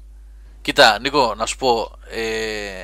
Υπάρχουν άλλες προτεραιότητες στη ζωή. Πολύ πιο σημαντικά πράγματα και ειδικά έτσι όπως εξελίσσεται η κατάσταση. Άμα έχεις οικογένειες και τέτοια, ναι, αλλά... Ναι. Αλλά, εφόσον μιλάμε γι' αυτό τώρα, έτσι, και λέμε και τα σκατά και τα καλά, αυτό το πράγμα, έτσι όπως φαίνεται αυτή τη στιγμή, είναι ένα όνειρο που γίνεται πραγματικότητα, τουλάχιστον για μένα. Για μένα είμαστε από αυτούς που μεγαλώσαμε, έτσι. Είναι ωραίο και... Μακρινό όνειρο το είχα. Ναι, και δουλεύει και ωραία σε κάποια πράγματα, έτσι. Δηλαδή, πέρα από... Κάποιους τίτλους που εγώ δεν μπορώ ούτε να τους σκεφτώ αυτή τη στιγμή. Εγώ θυμάμαι την εμπειρία μου με τον Drive Club και ζαλίζομαι. Το θυμάμαι. Ναι, όχι. Ο εγκέφαλός μου θυμάται τι είχα πάθει και δημιουργεί πάλι την κατάσταση. Δηλαδή, ναι, δεν ξέρω τι είναι αυτό το πράγμα. Αυθυποβολή. Υπάρχουν κάποια παιχνίδια που, εντάξει, λες να βάλω αυτό το πράγμα στο κεφάλι μου και να χαθώ. Είναι ωραίο, είναι ωραία εμπειρία, όπως και να το κάνεις. Εμένα με ενδιαφέρει και για ντοκιμαντέρ να δω, με ενδιαφέρει και για άλλα πράγματα. Πραγματικά με ενδιαφέρουν αυτά. Εγώ σας είχα πει για το Little. Έχει προσθέσει η Sony στο PSVR αυτό το στο μενού, στο TV μενού, το Little Star Cinema, έτσι νομίζω λέγεται, που έχει 360 περιεχόμενο από δελτία ειδήσεων, ντοκιμαντέρ κτλ. Πολύ χαμηλή ανάλυση βέβαια, η εικόνα δεν είναι καθόλου καλή. Αλλά υπάρχουν όμως, υπάρχει υλικό, υπάρχει περιεχόμενο. Και είπαμε, η εμπειρία είναι εντάξει. Εντάξει, και να το μετανιώσεις, τουλάχιστον πες το δοκίμασα, δεν μου πέτυχε, δεν τρέχει και τίποτα. Όλα θα εξαρτηθούν από το περιεχόμενο. Λοιπόν. Έτσι, ναι. Αν υπάρχει περιεχόμενο καλό που έχει να πει κάτι στον κόσμο και δεν μείνουμε απλά στον εντυπωσιασμό τον αρχικό και στο gimmick του πράγματος, το fad που λένε, τότε ναι. Εντάξει, yeah. Γιατί θα μας περάσει η τρέλα, να μην την πω αλλιώς, ας πούμε, του πρώτου διαστήματος. Μετά. Απλώς είναι αυτό. Πάλι αυστηρά προσωπικά. Είναι μια τεχνολογία που θέλω να τη δω στην ώρα της και ας φάω το κεφάλι μου. Συνήθως είμαι υπομονετικός με αυτά, δηλαδή δεν βιάζομαι να πάρω πράγματα. Αλλά είναι κάτι το οποίο λέω, άντε, αυτή τη φορά ας δώσω κάτι παραπάνω να το, ναι. να το δω στην ώρα. Μην το δω, ρε παιδί μου, το 2020. Γιατί πιθανότατα αυτή η τεχνολογία να τελειοποιηθεί το 2019 ή το 2020. Που δεν ξέρουμε έτσι. Εντάξει, θα έχουμε βγει και από το μνημόνιο, ρε φίλε, τότε. Καλή ευκαιρία θα είναι. Θα έχουν γίνει και εκλογές οι επόμενες. Θα είναι πιο ξεκάθαρα τα πράγματα. Θα έχουμε λέει για το μνημόνιο. Πες. Ναι, στο NBA κάποιους αγώνες θα τους έχει σε 360 view. Αυτό είναι αλήθεια που λες, Αχιλλέα. Το άκουσα και εγώ αυτό. Γενικά, αν υπάρξει περιεχόμενο, αυτό το πράγμα έχει μέλλον. Έχει μέλλον. Τι να πω, η τεχνολογία λειτουργεί. Πρέπει τώρα να βάλουν οι άλλοι να σκορθούν. Εσύ δεν πήγες στο Αλέξανδρο. Πήγες στο Αλέξανδρο, το δοκίμασες, έτσι δεν είναι? Ναι. Είμαι υπερήφανος που στο Drive Club μπορώ να κάνω και 24 ώρες και να μην πάθω τίποτα. Α, σοβαρά, εσένα δεν σε πείραξε? Ναι, αντέχει ο οργανισμός μου τελικά. Ναι, δεν σε πείραξε, είδες. Ναι. Μάλιστα. Έκανα 2-3 γύρους βασικά. Νόμιζα ότι οδηγάω σαν κανένας φοβερός πιλότος και μετά κατάλαβα ότι είχε όλες τις βοήθειες ανοιχτές. Φρένανε από μόνο του, τα μάξι, έστριβα από μόνο του.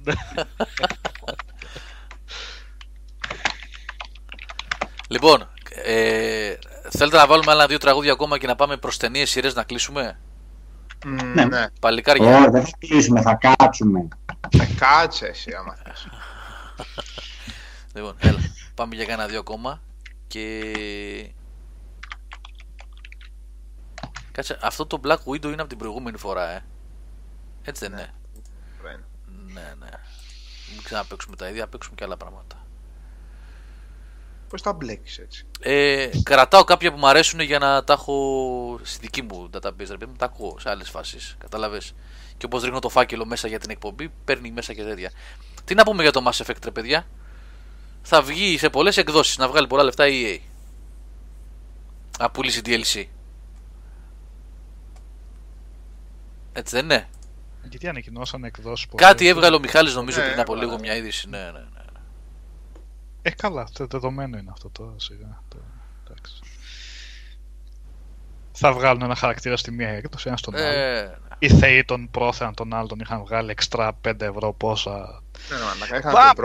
Πλάκα πρέπει να είναι το μόνο DLC που έχω πληρώσει. Γιατί είπα, μη σας πω τίποτα, βασικός χαρακτήρας πρέπει να τον έχω, δηλαδή τι να κάνω τώρα. Αν την έβαλε μεγάλη δεν έγραψε, ναι. Πώς, τι είπες, Νίκο? Με τον πρόθεαν, ποιο DLC? Ναι, τον πρόθεαν. Το From the Ashes. Το From the Ashes. Αυτό ήταν έγκλημα, έτσι, το From the Ashes. Το είχα πάρει από τον αδελφό μου, οπότε λέω εντάξει, δεν βαριέσαι, το πλήρωσε το παιχνίδι ολόκληρο, οπότε ας πάνε στα κομμάτια. Sorry, Γιώργο. Ναι, αυτό έλεγα για το From the Ashes λέγεται. Είναι με τον Πρόθιαν, ο οποίος είναι βασικός χαρακτήρας της ομάδας σου και στον δίνει με DLC. Ήταν απίστευτο αυτό που είχαν κάνει. Βέβαια, νομίζω ότι αν το παίρνει στο παιχνίδι κανονικό, τον είχε μέσα κωδικό, έτσι. Απλά ήταν αυτή η μαμουνιά για να ελαττώσουν δίθεν τις μεταχειρισμένα, ας πούμε. Έτσι δεν ήταν? Ναι, αυτό ήταν. Καλά, αλλά και πάλι τώρα. Εντάξει, καλύτερη τακτική αυτή. Έλα, ένα μικρό διάλειμμα τραγούδι. Μικρό, έτσι, και γυρίζουμε για ταινίες. Πάμε.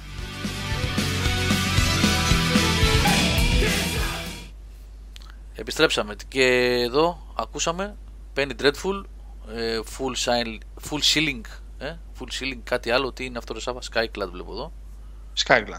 Ναι. Mm-hmm. Και You Can't Stop Rock and Roll, Twisted Sister. Ακούσαμε. Το Penny Dreadful λέει ότι το τελείωσε κανείς για να πει εντυπώσεις, λέει ο Τζέρι Μουρ εδώ. Το είδες όλο. Και τέλειωσε τελώς σειρά, έτσι. Το κόψανε λίγο... Έχουμε πει αρκετές φορές το Penny Dreadful, έτσι. Ναι, το τέλος όχι. Τους κόψανε, διότι η σειρά δεν ήταν για να τελειώσει ακόμα και πήγε λίγο απότομα προς το κλείσιμο. Όλη η σειρά κρατιέται, παιδιά, πέρα από τα πανέμορφα σκηνάκια του Τούμια, από τις τρομερές ερμηνείες των Πουτάκοστον και η Green Dini Resta, και αυτός που κάνει το τέρας του Frankenstein, έχω πει πολλές φορές για ένα συγκεκριμένο επεισόδιο που είναι αυτοί οι δύο μόνο. Είναι στην τρίτη σεζόν. Σε κάποια φάση έφτασε κανένα ίσως εκεί. Το δατε. Όχι, δεν θέλω να το σου πω. Πρώτη σεζόν μόνο. Α, τίποτα. Αλλά είναι κομμένη σειρά. Όπως ρε παιδί μου, όλες οι καλές σειρές που δυστυχώς κόβονται στην άγαρμα. Δεν ήταν κανένα τελειώσει. Όχι σαν το Firefly όμως. Ένα ταξιδάκι που αξίζει. Ξέρετε ποιο είδα. Το τέλειωσα κιόλας. Το Black Mirror που δεν είχα δει. Ένα επεισόδιο μόνο είναι από αυτά. Όλα. Και την τρίτη σεζόν και τα πάντα. Λίγο. Μ' άρεσε πάρα πολύ, αλλά ότι είναι μίζερο και πολύ μίζερο και σε βαραίνει, εγώ δεν το βρήκα τόσο, να σου πω την αλήθεια. Δεν ξέρω, ίσως επειδή έχω δει πολλά sci-fi που τα. Η πλειονότητα του sci-fi βγάζουν μια μιζέρια και αυτό το δυστοπικό έτσι. Απλά είναι αυτό που το βγάζει στα μούτρα σου, ότι να εσύ είσαι έτσι, κάπως έτσι. Δηλαδή, εσύ τα ζεις, εσύ τα τρως στη μούδη. Ναι, ρε παιδί μου, αλλά γι' αυτό δεν ήθελα να ξεκινήσω, δεν είχα όρεξη να ξεκινήσω τη τρίτη σεζόν, γιατί δεν είχα το να μου λέει να παίζει παιχνίδια, σου κάνω αυτό, να έχεις το άλλο κάτι, σου κάνει το άλλο. Έχει κάποιες αλήθειες που πονάει. Άστο κάτι. Δεν ήθελα. Τρίτη σεζόν την είδες, έχει διαφορετικά. Όχι, δεν είδα. Καθόλου. Δηλαδή, κάθε επεισόδιο είναι πολύ διαφορετικό mood. Ειδικά το πρώτο. Γενικά το βρήκα σαν μια πολύ ακραία σάτυρα όλο το Black Mirror. Εγώ το πήγα προς τη σάτυρα. Έχει και επεισόδια τα οποία δεν είναι καθόλου σατυρικά, έτσι. Αλλά γενικά το έχει πολύ έντονο το σατυρικό στοιχείο. Με αυτό το πικρόχολο φυσικά, έτσι, και το μίζερο λίγο. Ναι, καυστικό είναι, ναι. Ναι. Την έχετε δει όλοι. Ένα επεισόδιο μου έχει μείνει από τον τρίτο κύκλο. Τα καινούργια δεν τα είδα καθόλου. Βλέπω ένα τύπο που συνεργάζεται την ώρα που παίζει. Το τελευταίο κύκλο που παίζει. Το είδες αυτό στο Facebook το βίντεο? Αυτό που παίζει με τα μούτρα κάτω. Παιδιά, όσοι αν μπορείτε να μπείτε στο chat, δείτε το βίντεο που έβαλε ο Γιώργος Ανδρεαδάκης εδώ, που είναι στο Facebook. Πάντα σαγόνια. Είναι αυτό που σας έλεγα προηγουμένως, για να δείτε ότι τίποτα δεν είναι τυχαίο. Δείτε λίγο το link και θα καταλάβετε. Μιλάμε για μια σαβούρα. Παίζει ένα παιχνίδι που είναι σκαρφαλώματος και καλά, έτσι, ονειβασία. Ο Γκόλιθε το Traps το είχαμε συζητήσει και το είχα προτείνει εντόνως την άνοιξη, νομίζω. Δεν μπορώ να πω, τρελάθηκα. Νίκο, για πες τι έλεγες. Όχι, έλεγα στο Γιώργο Ανδρέα το επεισόδιο εκείνο που πάει στα 80's λίγο. Το είδες? Ναι, αυτό το είπα την προηγούμενη φορά. Α, το είπες. Α, δεν ήμουνα. Ναι.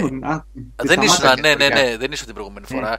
Είναι εκείνο το επεισόδιο που έλεγα, Σάββα, για το πώς ένα επεισόδιο με το 1/10 των χρημάτων μπορεί να πιάσει ένα θέμα που έπιασε το Transcendence με τον Johnny Depp και ήταν μια γελία ταινία.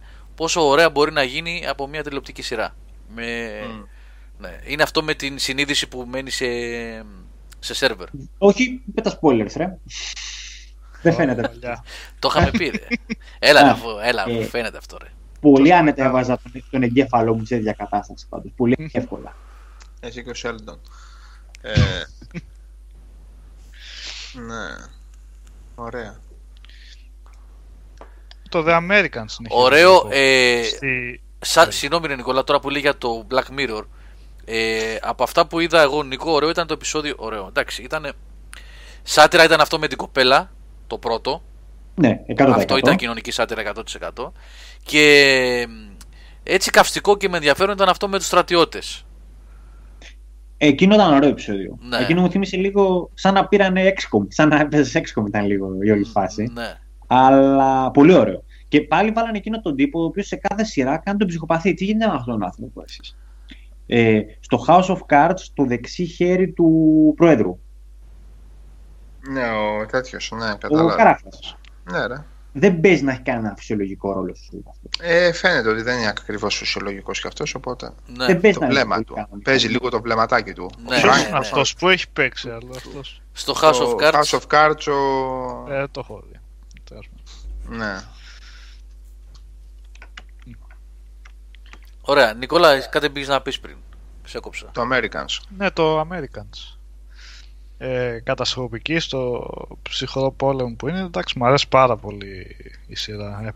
Φοβερό suspense. καλογραμμένη και βασικά μου αρέσει που δεν ξέρω αν θα τα αλλάξει συνέχεια, αλλά για την ώρα δείχνει και τις δύο πλευρές, και τους Αμερικανούς και τους Ρώσους. Ωραία, και τους δείχνει και τους δύο μεριές, τσακάλια και τα χαζά και τα καλά, αλλά δεν είναι ότι το πάει προπαγανδιστικά ότι να είστε οι μπούφοι, εμείς είμαστε οι είναι. Είναι φοβερή ισορροπία σε αυτό. Ναι, ναι, ναι, ναι. Και συνέχεια σε κρατάει σε ένταση. Δεν ξέρεις τι θα συμβεί. Μια ανακύκλωση, λίγο, αλλά όχι. Πάει καλά, πάει καλά. Πάει πολύ. Ναι, ναι. Με κρατάει πάρα πολύ. Και το μόνο που με πειράζει είναι βασικά ότι είναι 4 σεζόν και θα είναι να βγουν άλλες 2. Ναι, θα τελειώσει το 18, οπότε θα τελειώσει σίγουρα σε δυνατό σημείο. Είμαι σίγουρος. Ναι. Νικόλα, Westworld παρακολουθείς? Ποιο, sorry? Το Westworld. Όχι, δεν έχει τελειώσει ακόμα. Έτσι. Άσχο από τα σχόλια που βλέπω κιόλας. Το έχεις δει? Ναι, το βλέπω, το παρακολουθώ. Από το 6ο-5ο επεισόδιο τώρα, το 6ο το αύριο εγώ, έχουν μπλέξει τόσο πολύ ταμπού. Να δω πώς θα το ξεμπλέξουν αυτό το πράγμα. Πώς δεν θα γεμίσει plot holes. Να σου πω, είναι καθόλου δράση, όχι πιστολίδια αναγκαστικά, αλλά προχωράει δηλαδή η σειρά, είναι φιλοσοφικό και... καταπιάνεται με τόσα πολλά έτσι, plots και plot lines και διαφορετικούς χαρακτήρες που πάντα έχει σε κρατάει. Δηλαδή έχει τουλάχιστον 10-15 χαρακτήρες μέσα με τους οποίους ασχολείται. Οπότε δεν μένει στατική η ιστορία. Κατάλαβες πώς το εννοώ, έτσι? Ναι, ναι, ναι. Δεν κολλάει δηλαδή με τα ψυχολογικά του 20 λεπτά στο επεισόδιο με τα ψυχολογικά του Άντονι Χόπκινς. Απλά μέχρι στιγμής φαίνεται ότι θα ολοκληρωθεί σε 10 σεζόν, όπως το πάει, κάπως έτσι. Αλλά ναι, ανοίξαν πάρα πολύ. Δεν μπορώ να καταλάβω πώς μπορεί να παλαιωθεί αυτό το πράγμα, να δούμε τι έχουν στο μυαλό τους φυσικά. Όταν τελειώσει πρώτη σεζόν, το κοιτάξω. Ο αριθμός είναι άργος, ρε παιδί μου, αλλά έχει πολλά πράγματα. Ναι. Αυτό εννοώ. Δεν είναι κατάπαυτο. Το Doctor Strange το είδα κι εγώ. Είχα καιρό να δω κάποιο blockbuster και να το γράφω. Κλασικά δεν τρελάθηκα βασικά. Παιδιά, εσείς ό,τι έχει παίρνει και βγάζει αστραπές από τα δάχτυλα πηγαίνετε τα βλέπετε. Όχι αναγκαστικά. Είχα να πάω καιρό να δω κάτι τέτοιο. Αλλά ναι, όταν πάω και να το γράφω θέλω να δω λίγο τζέρτζελο και καμιά φορά μιας συστόσης μπορεί και να βγει και καλό. Στη συγκεκριμένη περίπτωση δεν ήταν κακό, αλλά ήταν απλά μια popcorn ταινία δηλαδή, για το χαβαλέ. Η Marvel βασικά, οι ταινίες που βγαίνουν έχει αυτό το πρόβλημα. Εδώ είναι, ναι. Στη συγκεκριμένη ταινία έχει μια καλή ιδέα με όλα αυτά τα μυστικιστικά και τα λοιπά. Αλλά το πάει ρε παιδιά τόσο τρέχοντας. Δηλαδή ξεκινάει κατευθείαν μπαμ, σκηνή δράσης, πάρτα. Βγαίνει ο Cambridge και καλά origin story. Να είναι αυτός, να είναι αλαζονικός. Μέσα στα πρώτα δύο λεπτά να το καταλάβουμε. Να έπαθε τα τείχη, να. Έτσι στα πετάει όλα το ένα μετά το άλλο. Δεν αφήνει να αναπνεύσουν χαρακτήρες, πλοκή, τίποτα. Εντάξει, δεν λέω. Είναι ταινία δράσης, αλλά παιδιά λίγο πειθαρχία βασικά στη σκηνοθεσία και στη ροή. Δεν χρειάζεται κάθε 10 λεπτά να κόβεις το σενάριο για σκηνές δράσεις και να χάνει με αυτόν τον τρόπο και την αξία της στη δράση όπου τη δείχνει. Καλά, για χαρακτήρες δεν το συζητάμε. Αυτό που σημαίνει από την ταινία δεν είναι τόσο ο χαρακτήρας του Dr. Strange ποιος είναι, αλλά επειδή παίζει ο Cumberbatch που είναι καλός ηθοποιός και έχει αυτή τη παρουσία που σε κερδίζει όποτε εμφανίζεις στην οθόνη, τη φωνή και όλα αυτά που τον βοηθάνε.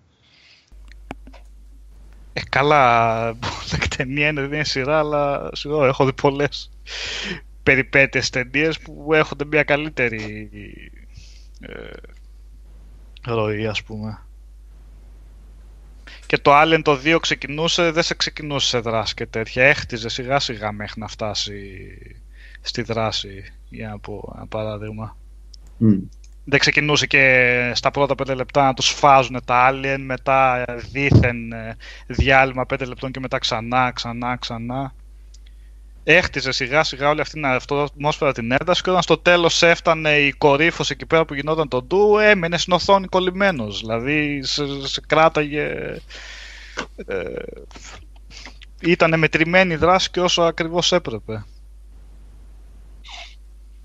Και μετά το γύρισα εντελώς το αντίθετο και είδα το Repulsion του Πολάνσκι. Α, παιδί μου. Ναι. Δεν το είχα δει. Πολύ αρρώστια η ταινία. Ίσως είναι από τις καλύτερες του Πολάνσκι που έχω δει. Και η πρώτη μεγάλη είναι. Ναι, ναι.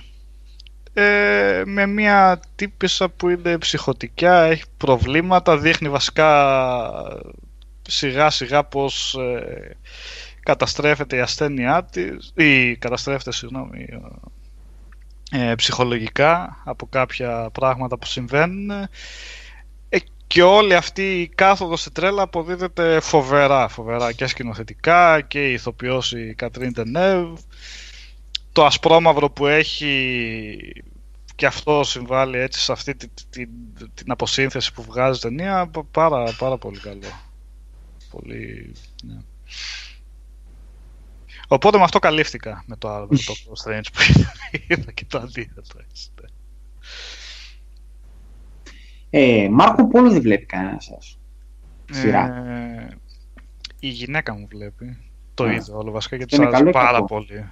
Α, μπράβο. Καλό, καλό πρέπει να είναι. Για υπερπαραγωγή, έτσι. Η οποία ούτε τη συζητάμε πολύ, ούτε γενικά ακούγεται. Λίγο που έχω χαζέψει σκηνικά και αυτά φαίνεται ότι έχει πέσει χρήμα πολύ με κοστούμι. Απλά εμένα μου τη δίνει που είναι στην Κίνα και μιλάνε όλα αγγλικά και μερικές φορές με προφορές. Τι να κάνω. Ναι, καλά, εντάξει. Τώρα επειδή είναι στην Κίνα και μιλάνε αγγλικά. Αλλά όχι, είναι... Εδώ δεν έχεις πρόβλημα με ανθρώπους οι οποίοι είναι ένας κόσμος της Marvel που υπάρχουν 7.000 ήρωες που όταν συμβαίνει το ένα όλα τα άλλα δεν ισχύουν.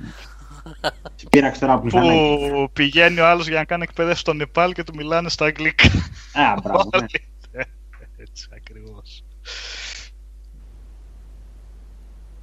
Αλλά επειδή είναι ακριβή παραγωγή και δεν πάει καλά, μάλλον πάει για ανακύρωση.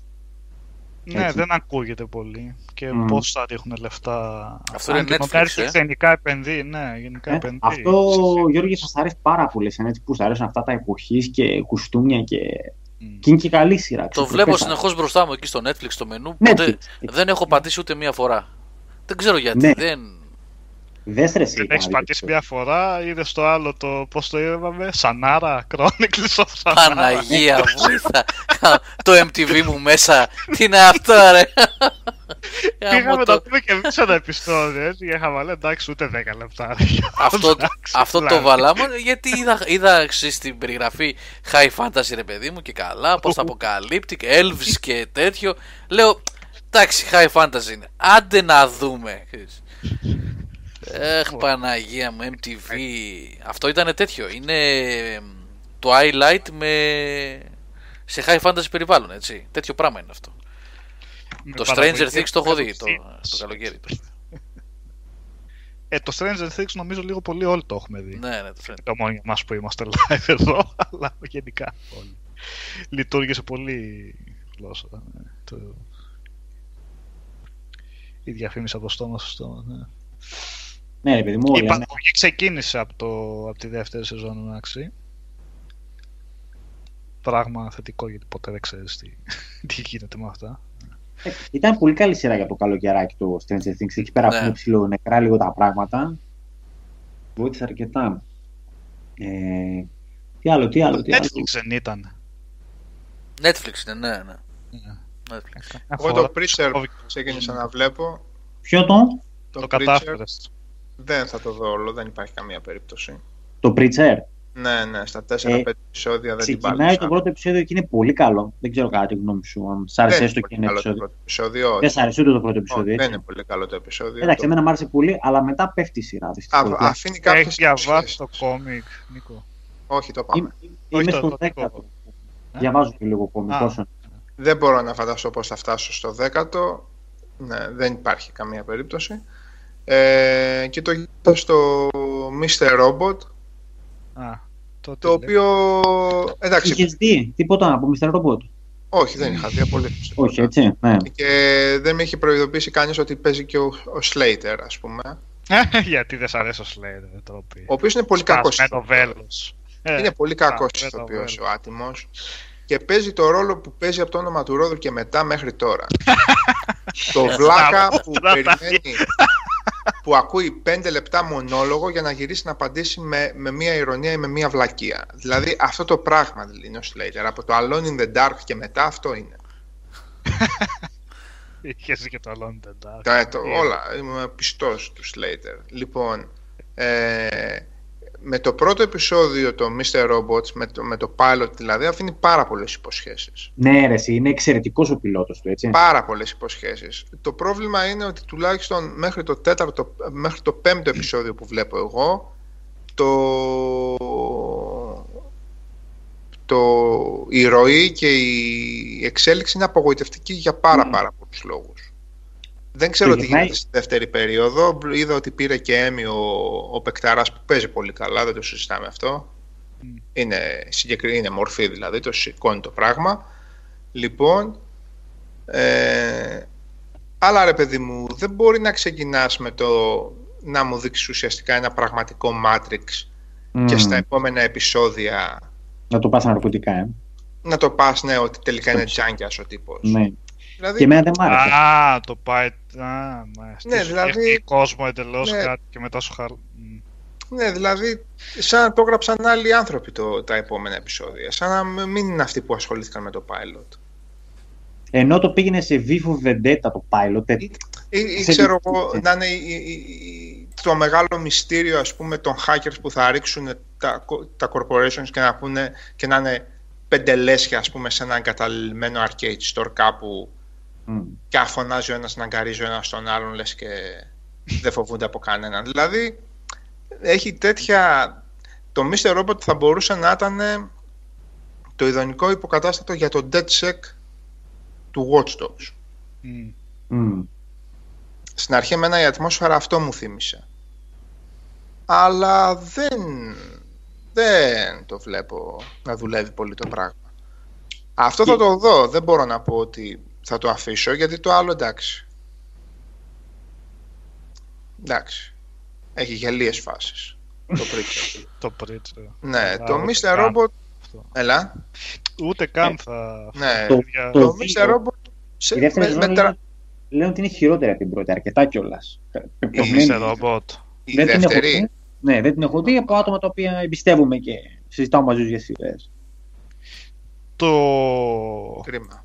Man on the High Castle το είδε κανείς. Ναι, ωραίο το. Και είδα τα 5-6 επεισόδια και λίγο με κούρασε βασικά. Δεν ξέρω αν μετά γίνεται κάτι προς το τέλος. Μία σεζόν δεν έχει βγει μόνο από αυτό. Ναι.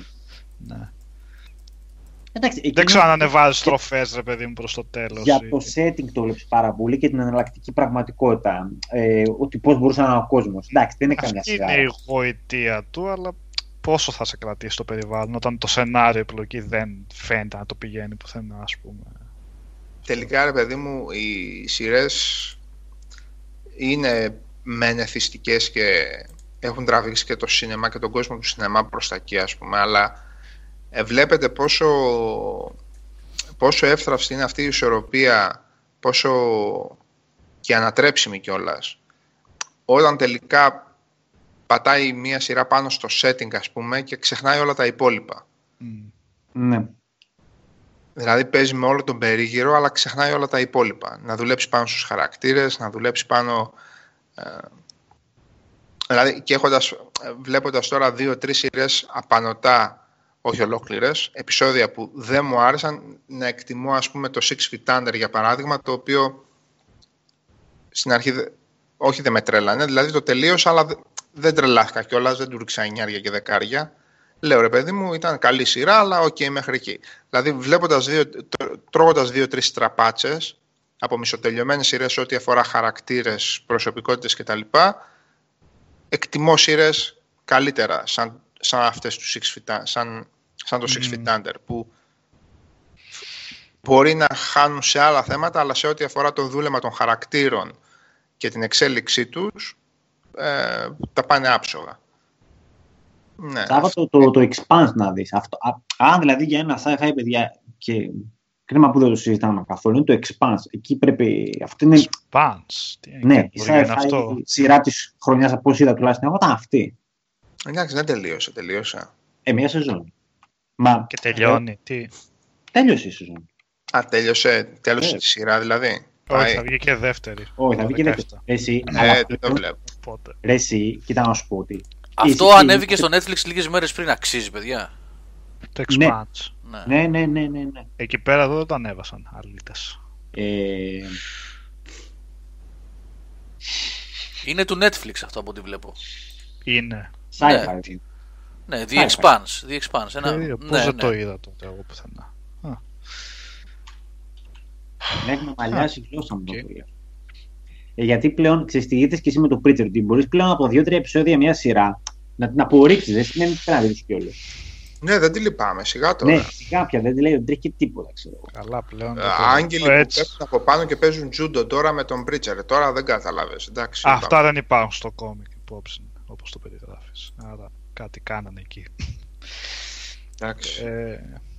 Καλά, και εγώ δεν τις λυπάμαι να σταματήσω. Και το πέρασα το Finter, το έβλεπα μια χαρά δύο πρώτη σεζόν. Μετά, όταν χάλασε, δεν θα κάτσω να δω 30 επεισόδια. Επειδή το ξεκίνησα, εντάξει. Και αυτό και το άλλο. Ότι καταστρέφεται. Ποιο? Με τον. Πώς το λένε, δηλαδή με τον Spade. Α, το Blacklist. Ναι, αυτό και αυτό δεν έχει νόημα να δω άλλο. Είδα 3 σεζόν, φτάνει. Εντάξει, δεν είχαμε. Έβαλα, είδες 3 σεζόν Blacklist.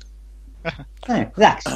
Έχω κάποιες σειρές που είναι popcorn σειρές που κάθομαι και τις βλέπω ενώ κάνω και άλλα πράγματα μαζί. Ταυτόχρονα. Δεν είναι ότι προσφυλώνουμε. Μάλιστα. Πες, κατάλαβες τώρα. Ναι.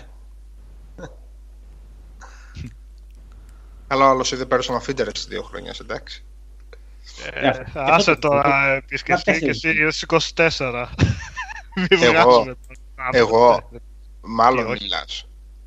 Αυτή πήρε ότι είχες δει 24, δεν σου είπα όλη τη σειρά. 24, εγώ σου είχα πει ότι το πέτυχα τότε που κυκλοφορούσε και για πρώτη φορά ο κόσμος πήγαινε και νίκιαζε, να πούμε, βιντεοκασέτες στα 7 με το 24 και έλεγα, ρε παιδιά, τι είναι αυτό το πράγμα, είχα δει 2 επεισόδια και το πέταξα απέναντι. Τι λες? Λάθος τότε. Πρώτα απ' όλα απεχθάνομαι τον Σάντερλαντ, τον απεχθάνομαι. Είναι ηθοποιάρα, ο πατέρας του.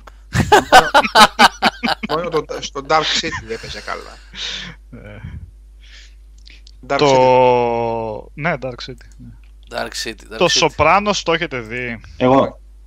Κορυφαίο, έτσι. Πάρα πολύ καλό. Κορυφαίο. Από όλη τη μαφιόζικη σειρά βασικά.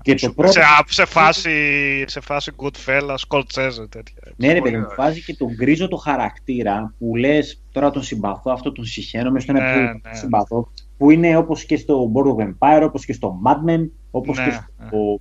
Πώς λέγεται το άλλο με τον Walter White, ναι, το Breaking Bad.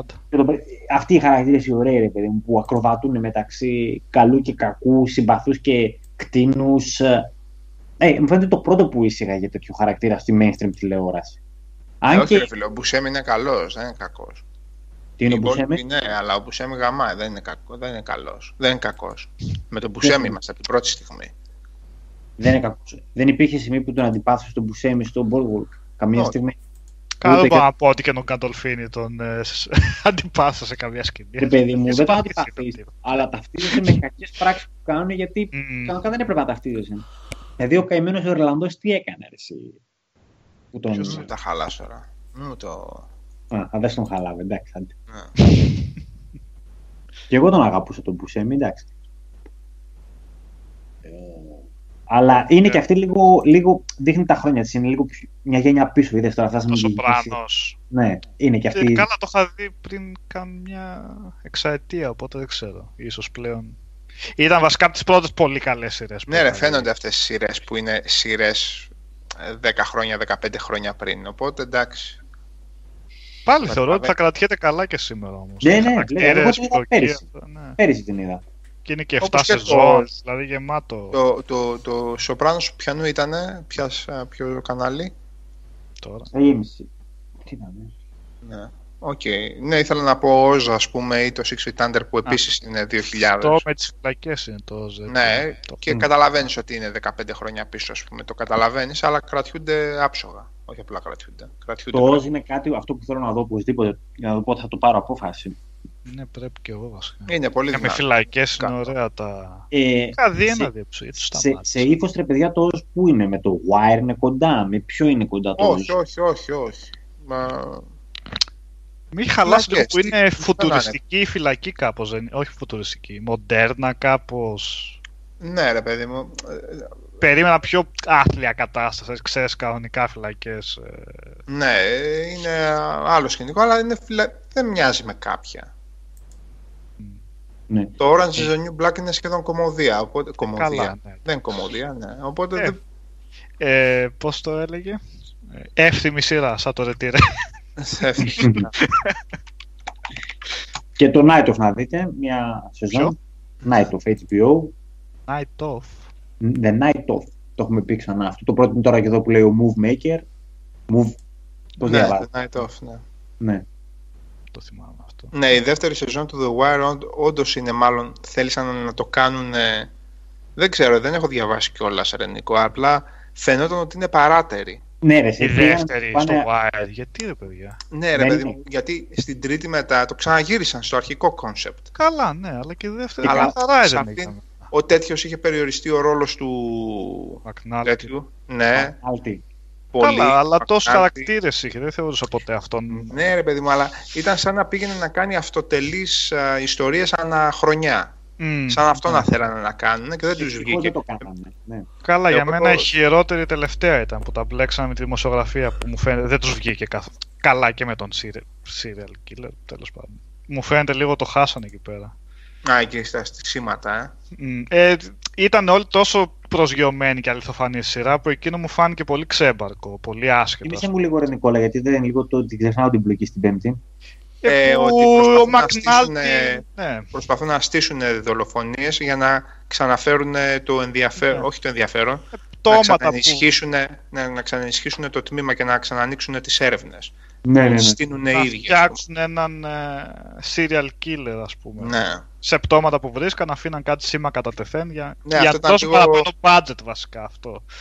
Το άλλο ήταν πολύ αληθοφανές, αυτό ήταν λίγο science fiction, ας πούμε. Ναι. Κάπως το πει. Απλά εντάξει, πάλι αυτή η σεζόν έχει το τελευταίο και το πεντάλεπτο το μοντάζ που κάνουμε ως χαρακτήρες που ανατριχιάζεις εκεί πέρα. Δηλαδή τους βλέπεις όλους και λες δεν θέλω να τελειώσει. Έχει το μνημόσυνο, έχει την κηδεία του Μακνάλτη, φίλε, που είναι η κορυφαία σκηνή σε όλο το Wire. Που πραγματικά ένα ποίημα εκείνη η σκηνή, πραγματικά όμως. Εκείνη η σκηνή είναι κινηματογράφος στα καλύτερά του, πραγματικά. Εντάξει, φοβερή σειρά και αυτή. Και το δείχνουν τόσο καλά όλες οι CSI σειρές, ξέρεις, φέρουμε αυτό το gadget, κάνουμε εκείνη την ανάλυση, τώρα τα άλλο εδώ πέρα... Και εκεί πέρα περιμένουν 6 μέρες να πάρουν μια δικαστική απόφαση για μια παρακολούθηση. Δηλαδή, και λες, μάλλον έτσι θα είναι, σε πείθει δηλαδή. Όταν σου λέει ο άλλος, καλά, έφερες 6 πτώματα, θα πέσει... Ναι, ναι. Θα πέσει η βαθμολογία του τμήματός μας ή τι έχει, το πιστεύεις δηλαδή ότι μάλλον κάπως έτσι θα είναι. Ναι. Φίλε, ο γκόλιφε το Deadwood είναι ένα μισοτελειωμένο πράγμα. Δυστυχώς. 2-3 σεζόν, τι είναι αυτό. Εγώ είμαι ένας αγαπημένος μου, το ξαναλέω. Εγώ το προτείνω, αλλά να ξέρεις ότι δεν θα τελειώσει ποτέ. Δηλαδή, φαίνεται η σειρά ότι τελείωσε... Και τελείωσε γιατί ο δημιουργός της, ο οποίος ήταν και junkie την περίοδο εκείνη, δεν το τελείωσε. Απλά πράγματα. Να το ξέρεις αυτό. Δεν την κόψανε ρε εσύ. Την κόψανε. Ναι, γιατί ήταν και ακριβή παραγωγή βασικά. Την κόψανε και είχαν φοβερές διαφωνίες. Μία ήθελε να φύγει αυτός, μία φέρναν άλλους, μία το ξαναανέλαβε και το σταμάτησε. Ναι, αλλά, ήταν ωραίο. Αν το δείτε με ελληνικούς συμπότιλους, είναι... Ναι. Ή να το δείτε με αγγλικούς και να κάνετε συνέχεια πώς. Ναι. Με λεξικό από δίπλα. Δύσκολα αγγλικά έχει αυτή η σειρά. Πολύ δηλαδή... δύσκολα αγγλικά, ναι. Ιδίως στους μονολόγους με 22 προτάσεις για να τελειώσει μια περίοδος. Πραγματικά δηλαδή, ναι. Καθώς του βγάζουν την πέτρα... από το τέτοιο, πώς το λένε, τι είχε αυτός... με εκείνο τον Αλμπάνι τον γιατρό που είχαν εκεί πέρα. Ναι, φίλε. Το φύσιτ που τρώει, ναι, για να κατουρίσει την πέτρα, ναι. Για να κατουρίσει την πέτρα. Σοφάει στο αίμα, να πούμε, ναι. Ο σκότς. Ναι, ωραίο.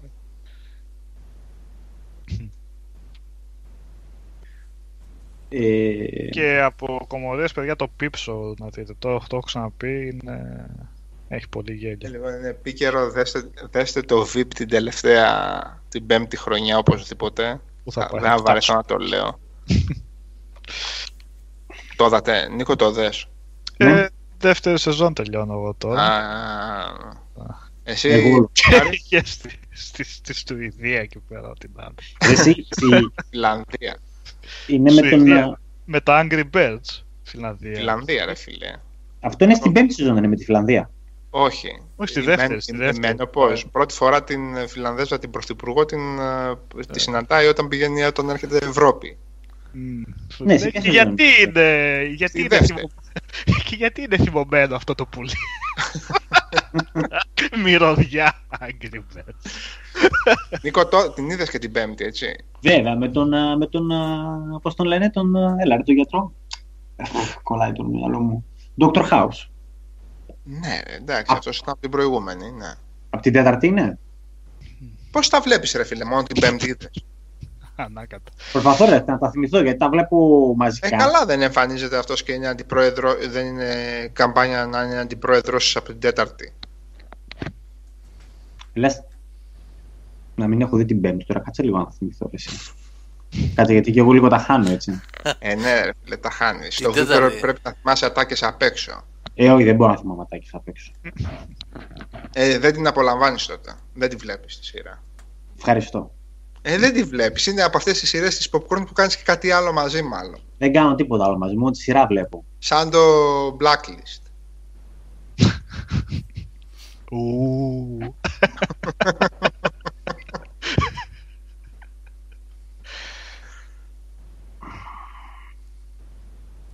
Όχι, δεν έχω μπει πέμπτη. Α, δεν μπήκες πέμπτη. Δεν μπήκα πέμπτη, ναι. Εντάξει, αυτό δεν μπορούσα να θυμηθώ.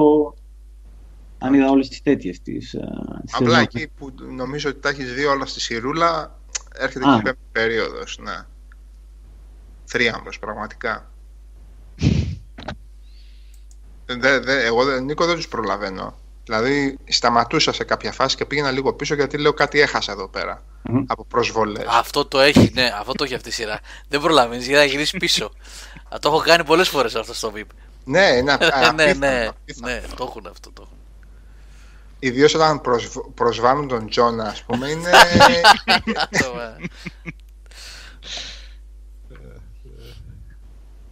Παιδιά, να κλείσουμε, γράψαμε 3 ώρες σήμερα, Θα κάτσω να δω ένα επεισόδιο, σας είπα, έχω δει τα επεισόδια από 5 με 6 φορές μέχρι τώρα. Βλέπω, ρε παιδί, για να χαλαρώσω κάθομαι και βλέπω ένα επεισοδιάκι πάλι. Το έκανα με το Office παλιότερα και με το Parks and Recreation, τώρα το κάναμε με το Veep. Ο Γαλήφα έβγαλε και ο τέτοιος σειρά πάλι sitcom, Ποιος, ρε? Όπως τον λένε, ο King of Queens, ρε, ο τέτοιος, αλλά πρέπει να είναι πολύ θλιβέρη. Τελείως προκάτ. Ναι, την είχα δει... Ο Kevin, ναι, την είχα δει στην Αμερική που διαφημίζανε... Πρέπει να είναι θλιβερόσικ. Ναι. Αυτός τώρα τελευταία έχει κάνει πολλές. Πώς το λένε, αρπαχτές. Όλα χτιαρά είναι, ρε, όλα βλακίες. Και οι ταινίες που έκανε με τον άλλον, τον Άνταμ Σάντλερ, πώς τον λένε. Γιατί τους μπερδεύω κάθε φορά, το έχω ξαναπεί αυτό σε εκπομπή. Μπερδεύω τον Σάντλερ με τον Στίλερ. Με τον Σάντλερ δεν έπαιζε και στο Pixels, δεν έπαιζε. Ναι, ρε, το Grown-Ups. Και το Grown-Ups. Για ποιον λέτε? Αυτός ο Mall Cup. Γιατί αυτός ήταν καλός ποτέ και στο King of Queens, στο King of Queens ήταν φοβερός. Δεν έχεις δει King of Queens? Όχι, δεν το έχω ακούσει καν αυτό. Αυτό ξεκίνησε αυτός ως guest σε 2-3 επεισόδια του Everybody Loves Raymond. Στο Everybody Loves Raymond και είχε γίνει spin-off. Και μετά έγινε... Όχι spin-off ακριβώς, αλλά... Παράλληλο, ναι. Παράλληλο. Και είναι καλό αυτό, γιατί βλέπω... Το King of Queens σύντομη είναι. Έτσι, καλά, δηλαδή είναι με γέλια, με προκάτ. Καλά, ναι, απλά και έχει πολύ καλές στιγμές. Είναι καλογραμμένο. Είναι sitcom, αλλά δεν βλέπετε πλέον. Παίζει ο πατέρας του Στίλερ, ο οποίος γαμάει στη συγκεκριμένη σειρά, δηλαδή φοβερός. Ο Άνταμ, πώς τον λέμε, Γιώργο? Άνταμ Στίλερ. Τζέρι Στίλερ. Τζέρι Στίλερ, ναι. Λοιπόν, φοβερός, πραγματικά. Και γενικά το setting είναι αυτό. Ξέρεις, τα προκάτ, τα αστεία, αλλά παίζουν καλά, ρε παιδί μου. Πώς να κάνουμε. Είναι πολύ ωραία η σειρά. Και αυτό και το Everybody Loves Raymond. Εντάξει, το Everybody Loves Raymond από τη δεύτερη σεζόν και μετά έχει διαστημική γραφή. Ναι, η πρώτη πόσο χλιάρη φαίνεται, ρε. Η πρώτη είναι πραγματικά ψάχνονται να βρουν τι θα κάνουν. Ναι. Πόσο χλιάρη, και το King of Queens βέβαια πολύ χλιάρη. Αλλά από τη στιγμή 210 επεισόδια, Παναγία. Ναι, ρε, 9 και 10 χρονιές ήταν αυτά. 9 και 10 χρονιές. Πλωμάρης λέει ότι την είδε και τον έδωσε στον αέρα. Πλωμάρη, οκ. Αυτό ένα βγήκε, από το άλλο βγήκε. Έλα ρε, τώρα που κοίταξα λίγο τις πλοκές ξαναθυμήθηκα τα επεισόδια. Ποιες πλοκές έλα τώρα, πώς συναντάει τη Φλανδέζα τώρα, με τρελάνεις. Μπερδεμένα στα επεισόδια. Ο ένας στη Σουηδέζα, ο άλλος στη δεύτερη περίοδο, ο άλλος στην πέμπτη περίοδο. Ρε, κάτω, Σουηδία, Φιλανδία. Άμα δεις 5 σεζόν ψήφια για το Θούνου που η Φιλανδέζα κρέτης κάθεται και τελικά γίνεται λομπίστας των Κινέζων. Ρε εσύ με τον άντρα της που την πέφτει στην πρόεδρο της Αμερικής. Ναι, αυτή είναι στην πρώτη της συνάντηση. Στη δεύτερη συνάντηση διευθύνει ένα πάνελ που τη δίνει στεγνά για το... Δίνει στεγνά, μα εσείς δεν θα ανοίξετε και εργοστάσιο με τις δουλειές. Και στην τρίτη που της λέει, μα έχεις και μηνόπαυση, λέει, αυτή την περίοδο. Δεν έχεις, όχι, λέει, δεν έχω μηνόπαυση. Και μετά την αποκαλούν η Μένοπος, σε όλο το επεισόδιο. Ήρθε η Μένοπος. Εντάξει, είναι... Παιδιά, εντάξει, υπάρχουν... οι κανονικές σειρές είναι κανονικές σειρές. Σε αυτές τις κωμωδίες, εντάξει, έχουν και δεύτερη και τρίτη και πέμπτη ανάγνωση αυτά τα... Τι να κάνουμε τώρα, όταν το βλέπω πέμπτη φορά και ξαναπιάνω αστείο που δεν είχα δει, είμαι πολύ ηλίθιος ή τα έχουν καλά κρυμμένα και πρέπει να τα προσέχεις. Δηλαδή, το zoom, η εστίαση πρέπει να φεύγει από εκεί που ξέρεις ότι θα γελάσεις και να κοιτάς τα τριγύρω. Και όταν από το βασικό αστείο στο οποίο εσύ γελάς κάθε φορά που το βλέπεις, βλέπεις στα τριγύρω ότι υπάρχουν και εκεί κρυμμένα αστεία, εντάξει, αυτό είναι ιδιοφυές, ρε φίλε. Αυτό είναι πραγματική τέχνη, να πούμε. Και αυτό το έχω δει και στο Parks and Recreation να γίνεται, και στο Office και στο Community, εννοείται, που και εκεί δεν ξέρεις από πού σου έρχεται, αλλά εδώ στο VIP ξεφεύγει. Γιατί μπορεί να έχεις μια σκηνή με 8 άτομα να τρέχουνε. Μαράκης έχει μια φοβερή σκηνή. Ο Γκάρι είναι πίσω από την Σελίνα όλη την ώρα και της λέει ότι αυτός τώρα είναι ο σένατορ του Άινταχο, χωρισμένος με ένα παιδί ανάπηρο, ξέρω εγώ. Τα ξέρετε, είναι από πίσω και την ψιθυρίζει όλη την ώρα. Και τώρα είναι σε μια φάση που είναι η Σελίνα, απέναντι είναι Κινέζοι, η Φιλανδέζα είναι μεταφράστρια προς τους Κινέζους για να εξηγήσει στη Σελίνα σε τι δίνουν βάση οι Κινέζοι, αλλά οι Κινέζοι έχουν και τη δική τους μεταφράστρια. Οπότε ξεκινούν να μιλάνε. Η μεταφράστρια των Κινέζων μεταφράζει στη Σελίνα, η Φιλανδέζα λέει στη Σελίνα τι εννοεί η μεταφράστρια και τι σημαίνει αυτό για τους Κινέζους, γιατί έχουν άλλη κουλτούρα, και ο Γκάρι από πίσω της ψιθυρίζει τι είναι ο κάθε Κινέζος. Sorry κιόλας, αυτό πρέπει να το δείτε. Να δείτε πώς το έχουν στήσει αυτό το πράγμα. Δεν είναι είδα το επεισόδιο, όχι, μπορεί να το κάνετε και αυτό, εντάξει, να δείτε, 30, να πιάσετε από τα 180 τα 3 αστεία, τι καλό επεισόδιο, τι ωραίο το VIP, αλλά το χάνεις εκείνη την ώρα, κρίμα είναι. Επίσης υπάρχουν σκηνές που το αστείο που είναι κάθε φορά που πρέπει να γίνει δένει από την κινησιολογία και τις εκφράσεις των υπολείπων χωρίς να λένε κάτι απαραίτητα. Τον γύρω-γύρω. Δηλαδή έχεις πρώτο πλάνο της Σελίνα, αλλά πρέπει να δεις τις εκφράσεις των υπολείπων γύρω-γύρω όταν γίνεται κάτι. Δηλαδή μην κολλάει το μάτι, δηλαδή, ξέρεις, στο πλάνο. Ναι, και αυτό σου είπα. Ναι, και αυτό. Αλλά συνήθως το ύποπτο είναι ότι όταν υπάρχει ένα πολύ στάνταρ αστείο, οπότε εσύ λες αυτό είναι το αστείο και δεν κοιτάς τριγύρω. Ναι. Και τριγύρω μπορεί να γίνονται άλλα 100 πράγματα. Πραγματικά δηλαδή, εντάξει, βλέπω κωμωδίες πολλά χρόνια, έβλεπα και sitcom μικρός, πάρα πολύ. Αλλά αυτό το πράγμα δεν το έχω ξαναδεί σε σειρά. Ωραία, και στο Office σημαίνει αυτό. Και στο Office, συγγνώμη που γίνομαι πρίχτης και το λέω για χιλιοστή φορά, που δεν ξέρω τι ιδέα μπορεί να έχετε για το Office. και εγώ σας λέω ότι είναι σε άλλο επίπεδο η σειρά. Με όλους τους ηθοποιούς μέσα. Εξαιρουμένοι στη πρώτη σεζόν. Ναι ρε παιδί μου, πήγαν χλιαρά να το κάνουν μια μεταφορά του αγγλικού και απλά δεν γινόταν. Εντάξει. Από εκεί και πέρα γράφει ιστορία. Υπάρχουν επεισόδια που πραγματικά γράφουν ιστορία ρε παιδί μου, εντάξει. Και δεν μιλάμε ούτε για το stand-up comedy humor, ούτε για καφρίλα, ούτε για τίποτα άλλο, έτσι. Μιλάμε σε humor που βασίζεται στις ερμηνείες, βασίζεται στη σάντιρα της καθημερινότητας. Είναι φοβερό πράγμα. Awkward, είναι καλογραμμένο, είναι πολύ καλογραμμένο. Εγώ το απολαμβάνω όταν το βλέπω και τρίτη και τέταρτη και πέμπτη φορά ένα τέτοιο επεισόδιο. Και η αξία του κιόλας φάνηκε και όταν είχε φύγει ο Steve Carell, που φάνηκε ότι η σειρά τελικά δεν κρατιόταν μόνος σε αυτόν, αλλά όλοι είχαν κάτι να δουν.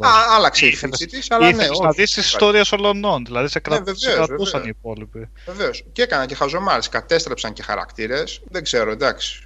Έπαιζαν και άλλα πράγματα εκείνη την περίοδο, μάλλον. Αλλά χαρακτήρες ποιους κατέστρεψαν? Ο Άντριου, ρε παιδί μου, τον καταστρέφουν τελείως για να τον διώξουν και κάποια επεισόδια, γιατί εκείνο τον καιρό έπαιζε στα Hangover. Ναι, έπαιζε στα Hangover, ναι.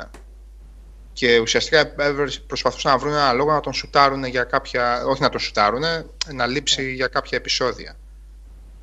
Αλλά ο Κάρελ είναι ιδιοφυΐας. Στο τέτοιο, εντάξει. Με όση κωμωδία έχω δει στη ζωή μου. Από Φέγκο και Χατζηχρήστο μέχρι Veep, ο Κάρελ είναι ιδιοφυΐα. Τι να πούμε.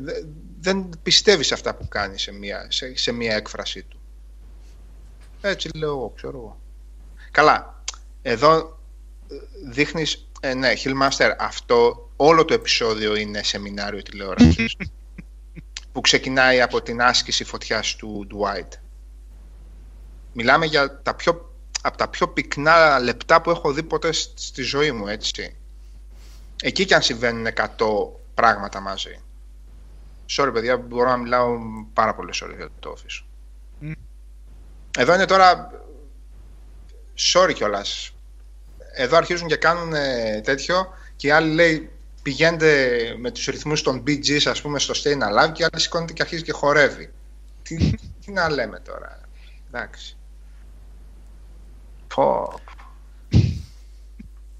Αγόρια, κλείνουμε. Πάμε 3 ώρες και. Λοιπόν, και έχουμε... Δεν το πιστεύω που σας πρίζω τόσο καιρό και δεν έχετε κάνει τον κόπο ακόμα να δείτε ένα επεισόδιο Office.